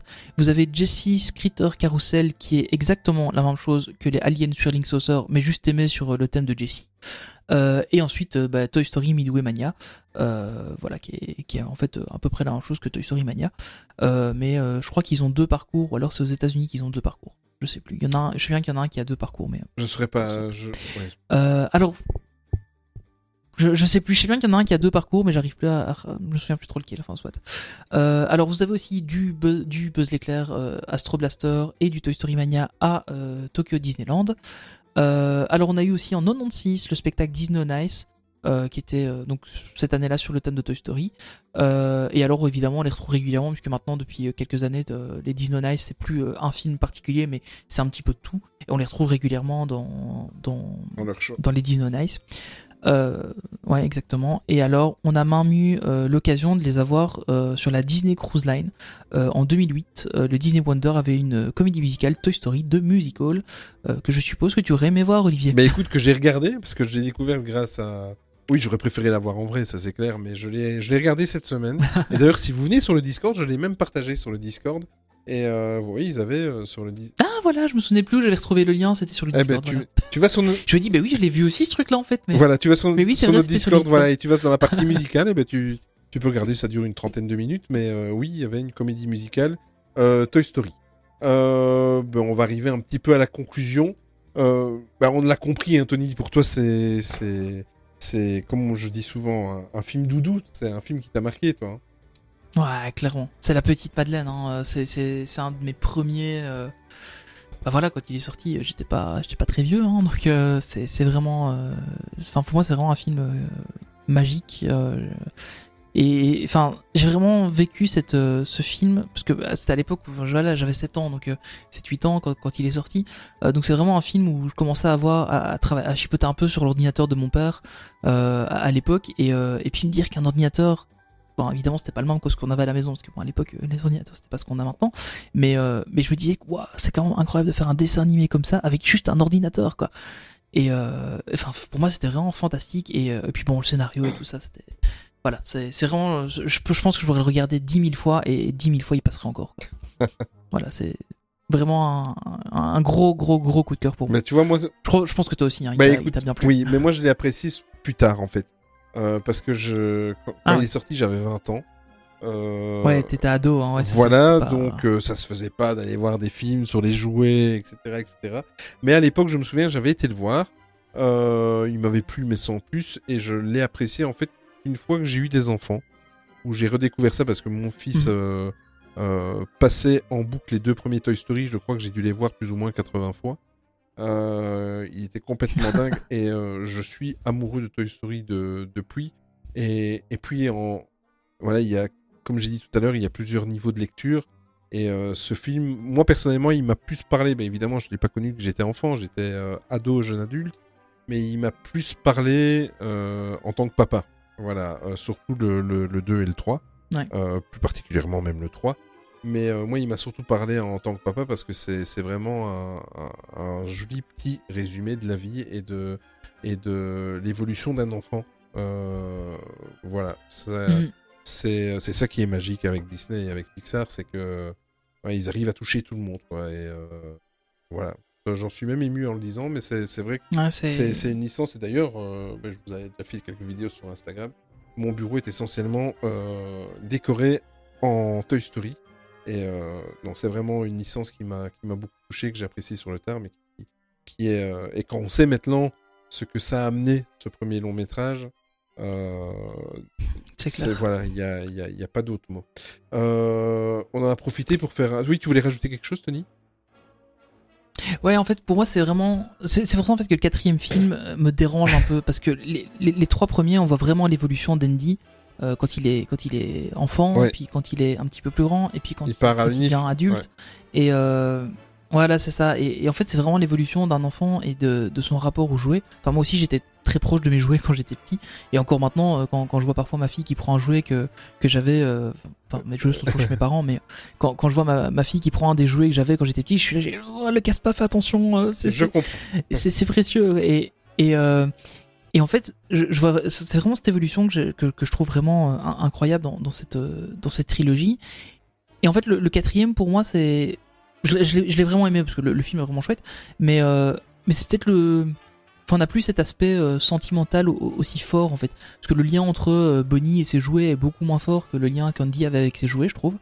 Euh, et du coup, voilà, c'est pour ça que moi j'ai un petit peu moins aimé le, le- le quatrième épisode. Euh, mais ça reste un, un bon film, hein, donc voilà. C'est Et- c'est un peu tout ça pour moi, Toy Story. C'est c'est toute cette évolution. C'est voilà. On en avait profité pour faire aussi un petit sondage, Tony. Qu'en est-il du sondage? Ouais, exactement. Euh, donc on avait demandé, on avait demandé aux gens euh, quel était leur Toy Story préféré. Euh, sans, enfin évidemment, voilà, sans, sans grande surprise, on a Toy Story 1 qui arrive en tête, euh, mais avec seulement 33% des votes. Euh, on a ensuite Toy Story 3 euh, qui, a- qui récolte à peu près 30% des votes. Euh, clairement, c'est les deux plus marquants Oui. parce que bon voilà, le Toy Story c'est le premier et puis le 3 c'était censé être le dernier. Et ensuite on a ex aequo le 2 et le 4 à 18%, euh, enfin quasiment 19%. Euh, je suis pas étonné parce que moi le 2 j'avais un peu moins aimé aussi. Euh, Enfin, c'est un, il était bien mais sans plus. Euh, Il y avait quelques chouettes passages mais dans l'ensemble j'avais un peu moins aimé que le premier. Euh, et puis bon bah le 4 voilà hein, comme, comme on l'a dit je pense que c'est en général la, la remarque qu'on a c'est que qu'il n'était pas vraiment nécessaire ce, ce quatrième film. Euh, on a eu quelques réactions sur Twitter notamment euh, de, de Slyway euh, qui nous dit que c'est très compliqué de choisir mais j'irai le quatrième parce qu'il conclut la saga parfaitement. Donc voilà ça c'est un peu le seul avis Oui. qu'on a dans ce sens là. Euh, on a aussi Babi Bobu. Je, je- enfin, j'espère que je l'ai bien dit, euh, qui nous dit que euh, donc j'ai voté pour le premier car j'ai eu une claque quand il est sorti à l'époque et il ne se démode pas. J'ai hésité avec le quatrième qui a un retour aux sources, mais le premier est un peu moins centré sur Woody, euh, mais sur l'ensemble des personnages. Je dirais aussi que le quatrième est fort fort euh, Woody centriste. Bon. Euh, on a ensuite euh, Ma29B euh, qui nous dit je les aime tous, mais pour moi c'est le troisième. Une belle conclusion entre les- la trilogie. Le quatrième est bien, mais pas nécessaire pour moi. Nous sommes d'accord. Et on a enfin Neji BLM qui nous dit Eh bien en vrai, le quatrième, j'étais le premier à dire il est trop, le 3 avait une belle conclusion, etc. Et bien celui-là m'a apporté le sentiment de fin que je n'avais pas totalement dans le troisième. Comme si le 3 avait une fin ouverte qui ne laisse pas vraiment la place de d'en faire son Ça, c'est un autre problème. Ouais. Ouais, voilà, c'est ça.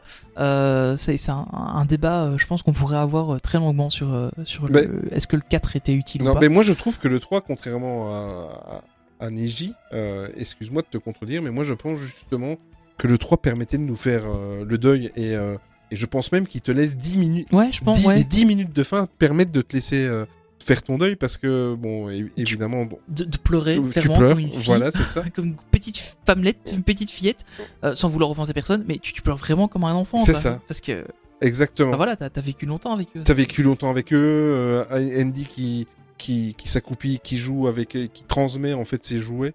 Et euh, cette scène, Une dernière fois. et cette euh, scène de fin où les jouets se redressent sur le parvis de la maison et qui font signe à la voiture qui s'en va, c'est, tu peux, voilà. R- Rien que d'en parler, moi, ça me fait encore une émotion. oui, oui, tout à fait. Mais euh, oui, moi je trouve plutôt que c'était. C'est pour ça que on trouve souvent que que beaucoup de personnes trouvent que le quatrième n'était pas euh, n'était pas approprié, n'était pas nécessaire parce que justement euh, le 3 clôturait bien et Andy, Andy devenait adulte et ça clôturait tout. Mais bon, voilà, c'est comme ça.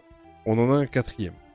En fait, le truc, c'est que Toy Story, en fait, si on prend que les trois premiers, c'est vraiment l'évolution d'Andy par rapport à ses jouets.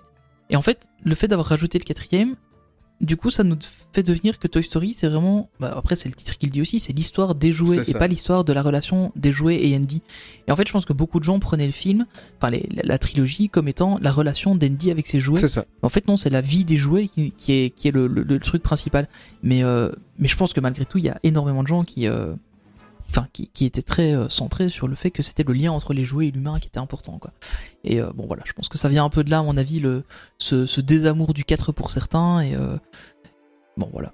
Après, encore une fois, hein, le 4, j'ai trouvé que c'était un super film, mais il était peut-être pas indispensable, quoi. Bon, voilà. C'est vrai. Ben écoute, on va clôturer là-dessus.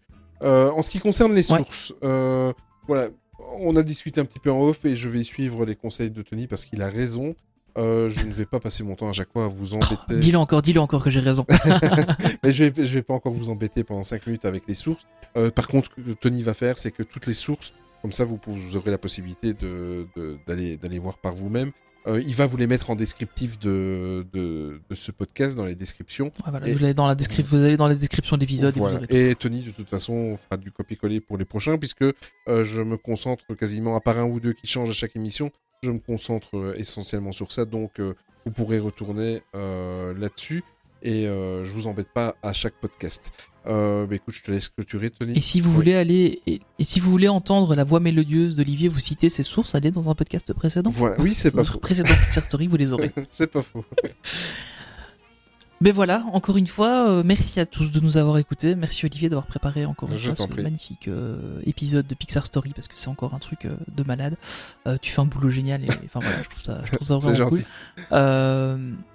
mais vraiment, c'est- je- enfin tu sais bien, je le pense et et voilà, c'est vraiment cool. Euh, bah, sinon, comme d'habitude, hein, vous nous retrouvez un peu partout euh, où on est déjà. Et puis, si vous connaissez des gens qui ne nous écoutent pas parce qu'on n'est pas sur leur application de podcast, n'hésitez pas à leur dire de nous envoyer un petit message parce que bah voilà, on ira se, se remettre dessus. Voilà, tant que se faire se peut, euh, n'hésitez pas à surtout laisser un avis sur les applications où vous pouvez et euh, liker le, podcast si vous pouvez le faire euh, là où vous nous écoutez parce que bah, du coup ça nous aide vachement pour le référencement. Et puis bon, c'est toujours un, c'est toujours sympa de voir des petits messages. Vous retrouvez aussi le podcast si vous n'avez pas d'application de podcast, vous l'écoutez directement sur notre site web mainstreetactu.com. Vous pouvez aussi nous rejoindre sur notre Discord parce qu'on passe de bons bons moments là-dessus, on, on se marre bien. C'est discord.mainstreetactu.com. Et vous avez aussi le lien, juste vous allez sur mainstreetactu.com et puis vous avez tous les liens aussi. Euh, et notamment les liens de notre Facebook, Instagram, Twitter et notre chaîne YouTube, euh, Actu, euh, partout. Puis Olivier, on te retrouve un peu partout aussi euh, sous le nom de Holly Disney-MSA. Mhm. Et puis moi, c'est Tony PLT, aussi un peu partout sur, sur Internet. Voilà, et cette fois-ci, comme vous le savez, mais comme à chaque fois il est de coutume de vous proposer une musique de fin, et cette semaine-ci, cette fois-ci, dans cet épisode-ci, c'est Tony, en fait, euh, qui a choisi lui-même. Qu'est-ce que tu as choisi, Tony, aujourd'hui? Alors j'ai choisi Étrange Bazar de Charlie Couture, euh, qui est euh, évidemment une de- des musiques de, euh, de Toy Story 1, euh, qui est celle où je trouve que la sonorité est vraiment... Vraiment, enfin Mhm. j'aime- bien ce son de, de, de musique. Euh, J'hésitais fortement entre mettre la VO et la VF, mais euh, en fait la VF a une saveur un peu particulière parce que c'est celle que j'ai écoutée étant petit et euh, autant j'adore les la VO, euh, autant la, la VF a toujours cette petite dose de nostalgie euh, derrière euh, donc voilà c'est pour ça que je vous ai mis celle-là. Ok, ben merci beaucoup Tony, c'est un très très bon choix. Donc n'oubliez pas que à la fin de cette émission aussi, si vous le souhaitez, allez vous abonner à notre playlist Spotify qui est Main Street Actu, trait d'union playlist, très important de rajouter trait d'union playlist, sinon vous trouverez que nos podcasts. Et notre playlist, donc là où on rajoute à chaque fois les émissions de fin d'émission, est également disponible sur Deezer grâce à Marine euh, qui s'en occupe. Ben écoute, merci encore Tony. Merci à toi Olivier. Écoute, euh, c'était encore un grand plaisir de faire ce Ben podcast. voilà, ben on se retrouve dans 15 jours. Prenez soin de vous surtout et de vos proches, surtout en cette période. Et surtout, n'oubliez jamais que le plus important, c'est de garder son âme d'enfant. Ciao Salut à tous. J'ai toisé le monde depuis ma terrasse. Je vivais la vraie vie, chaque chose était à sa place. Jour un zombie astronaute a débarqué de nulle part. Et soudain, tout à coup, tout est devenu bizarre. J'avais des amis, des tas d'amis, soudain évanouis. Alors, pour sauver la face, je souris dans la glace.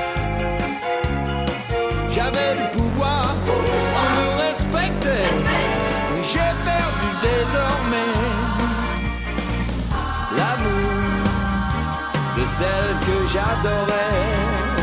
Faut dire que tout ça est bien étrange, impossible à prévoir. Étrange, bizarre. Étrange, étrange, bazar, bizarre. Et je dis bizarre comme c'est bizarre.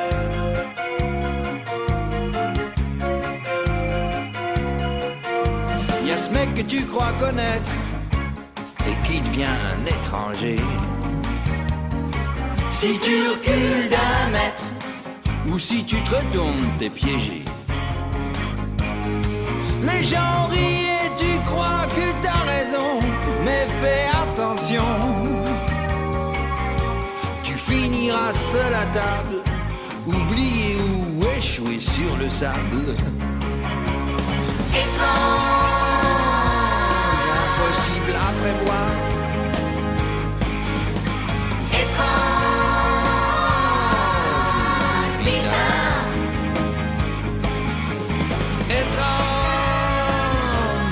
étrange, bazar, bizarre. Et je dis bizarre comme c'est bizarre.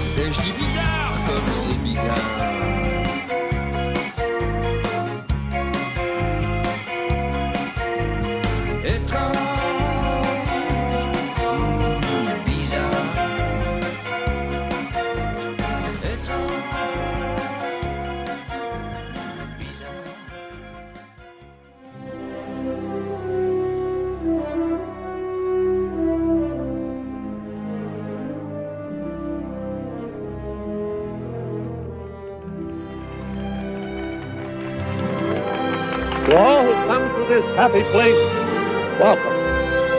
Disneyland is your land. Here age relives fond memories of the past. And here youth may savor the challenge and promise of the future. Disneyland is dedicated to the ideals, the dreams, and the hard facts that have created America. With the hope that it will be a source of joy and inspiration to all the world. Thank you.